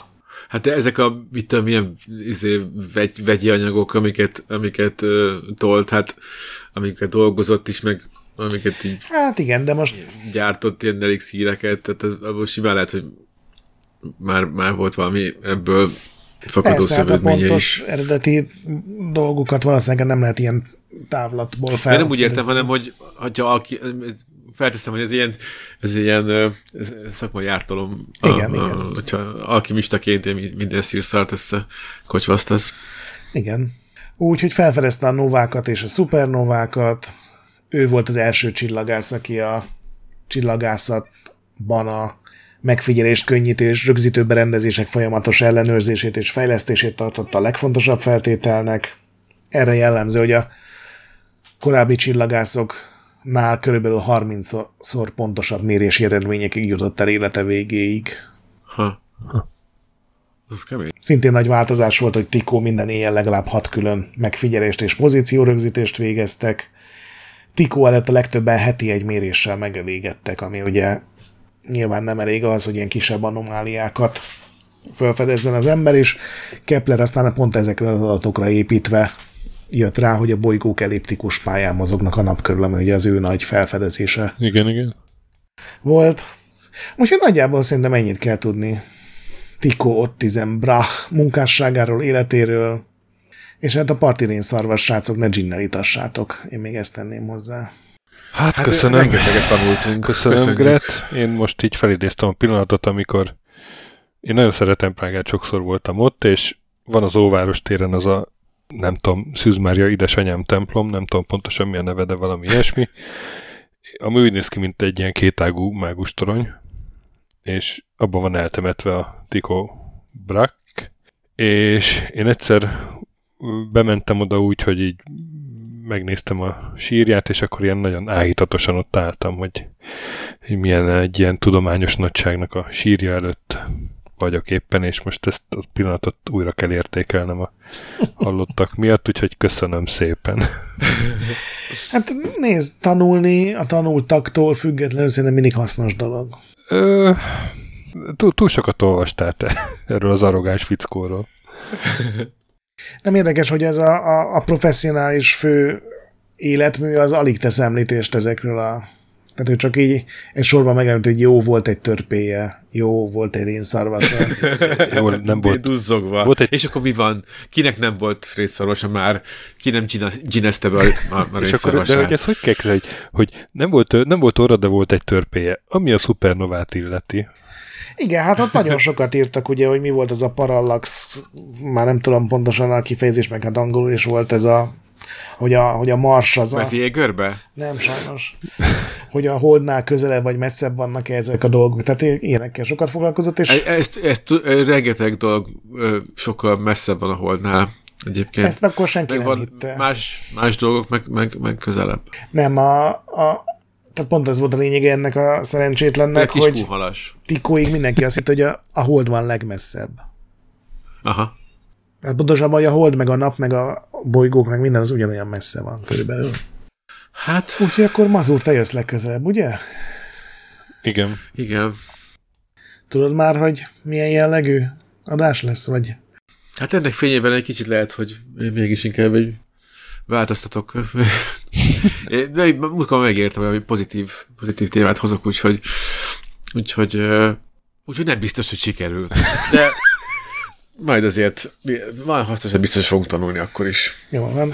Úgyhogy köszönöm mindenkinek a figyelmet, külön köszönöm Patreonos támogatóinknak, akik miatt ennyire sűrűn jelentkezni tudunk. Igen, nekik Köszönjük, nagyon köszönjük. köszönjük. szépen nekik. És akkor mondd el most akkor, hogy ki mindenki fogja be. Óti égbolt vak szemlélői. Hallgassatok el. És Olaf, a ruhatáros. Nem, akkor a többi, többi podcast előtt kellene izélni, ekézni, de ilyet nem csinálunk. Úgyhogy sziasztok! Hát sziasztok! Sziasztok! Sziasztok!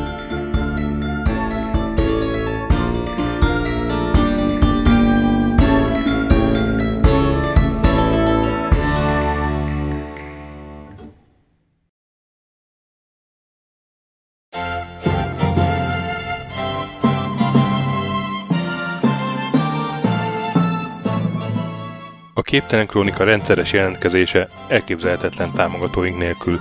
A támogatási lehetőségek a patreon.com per Képtelen Krónika oldalon olvashatók, a támogatóinkat különleges adásokkal jutalmazzuk, illetve egy részüket név szerint is kiemeljük.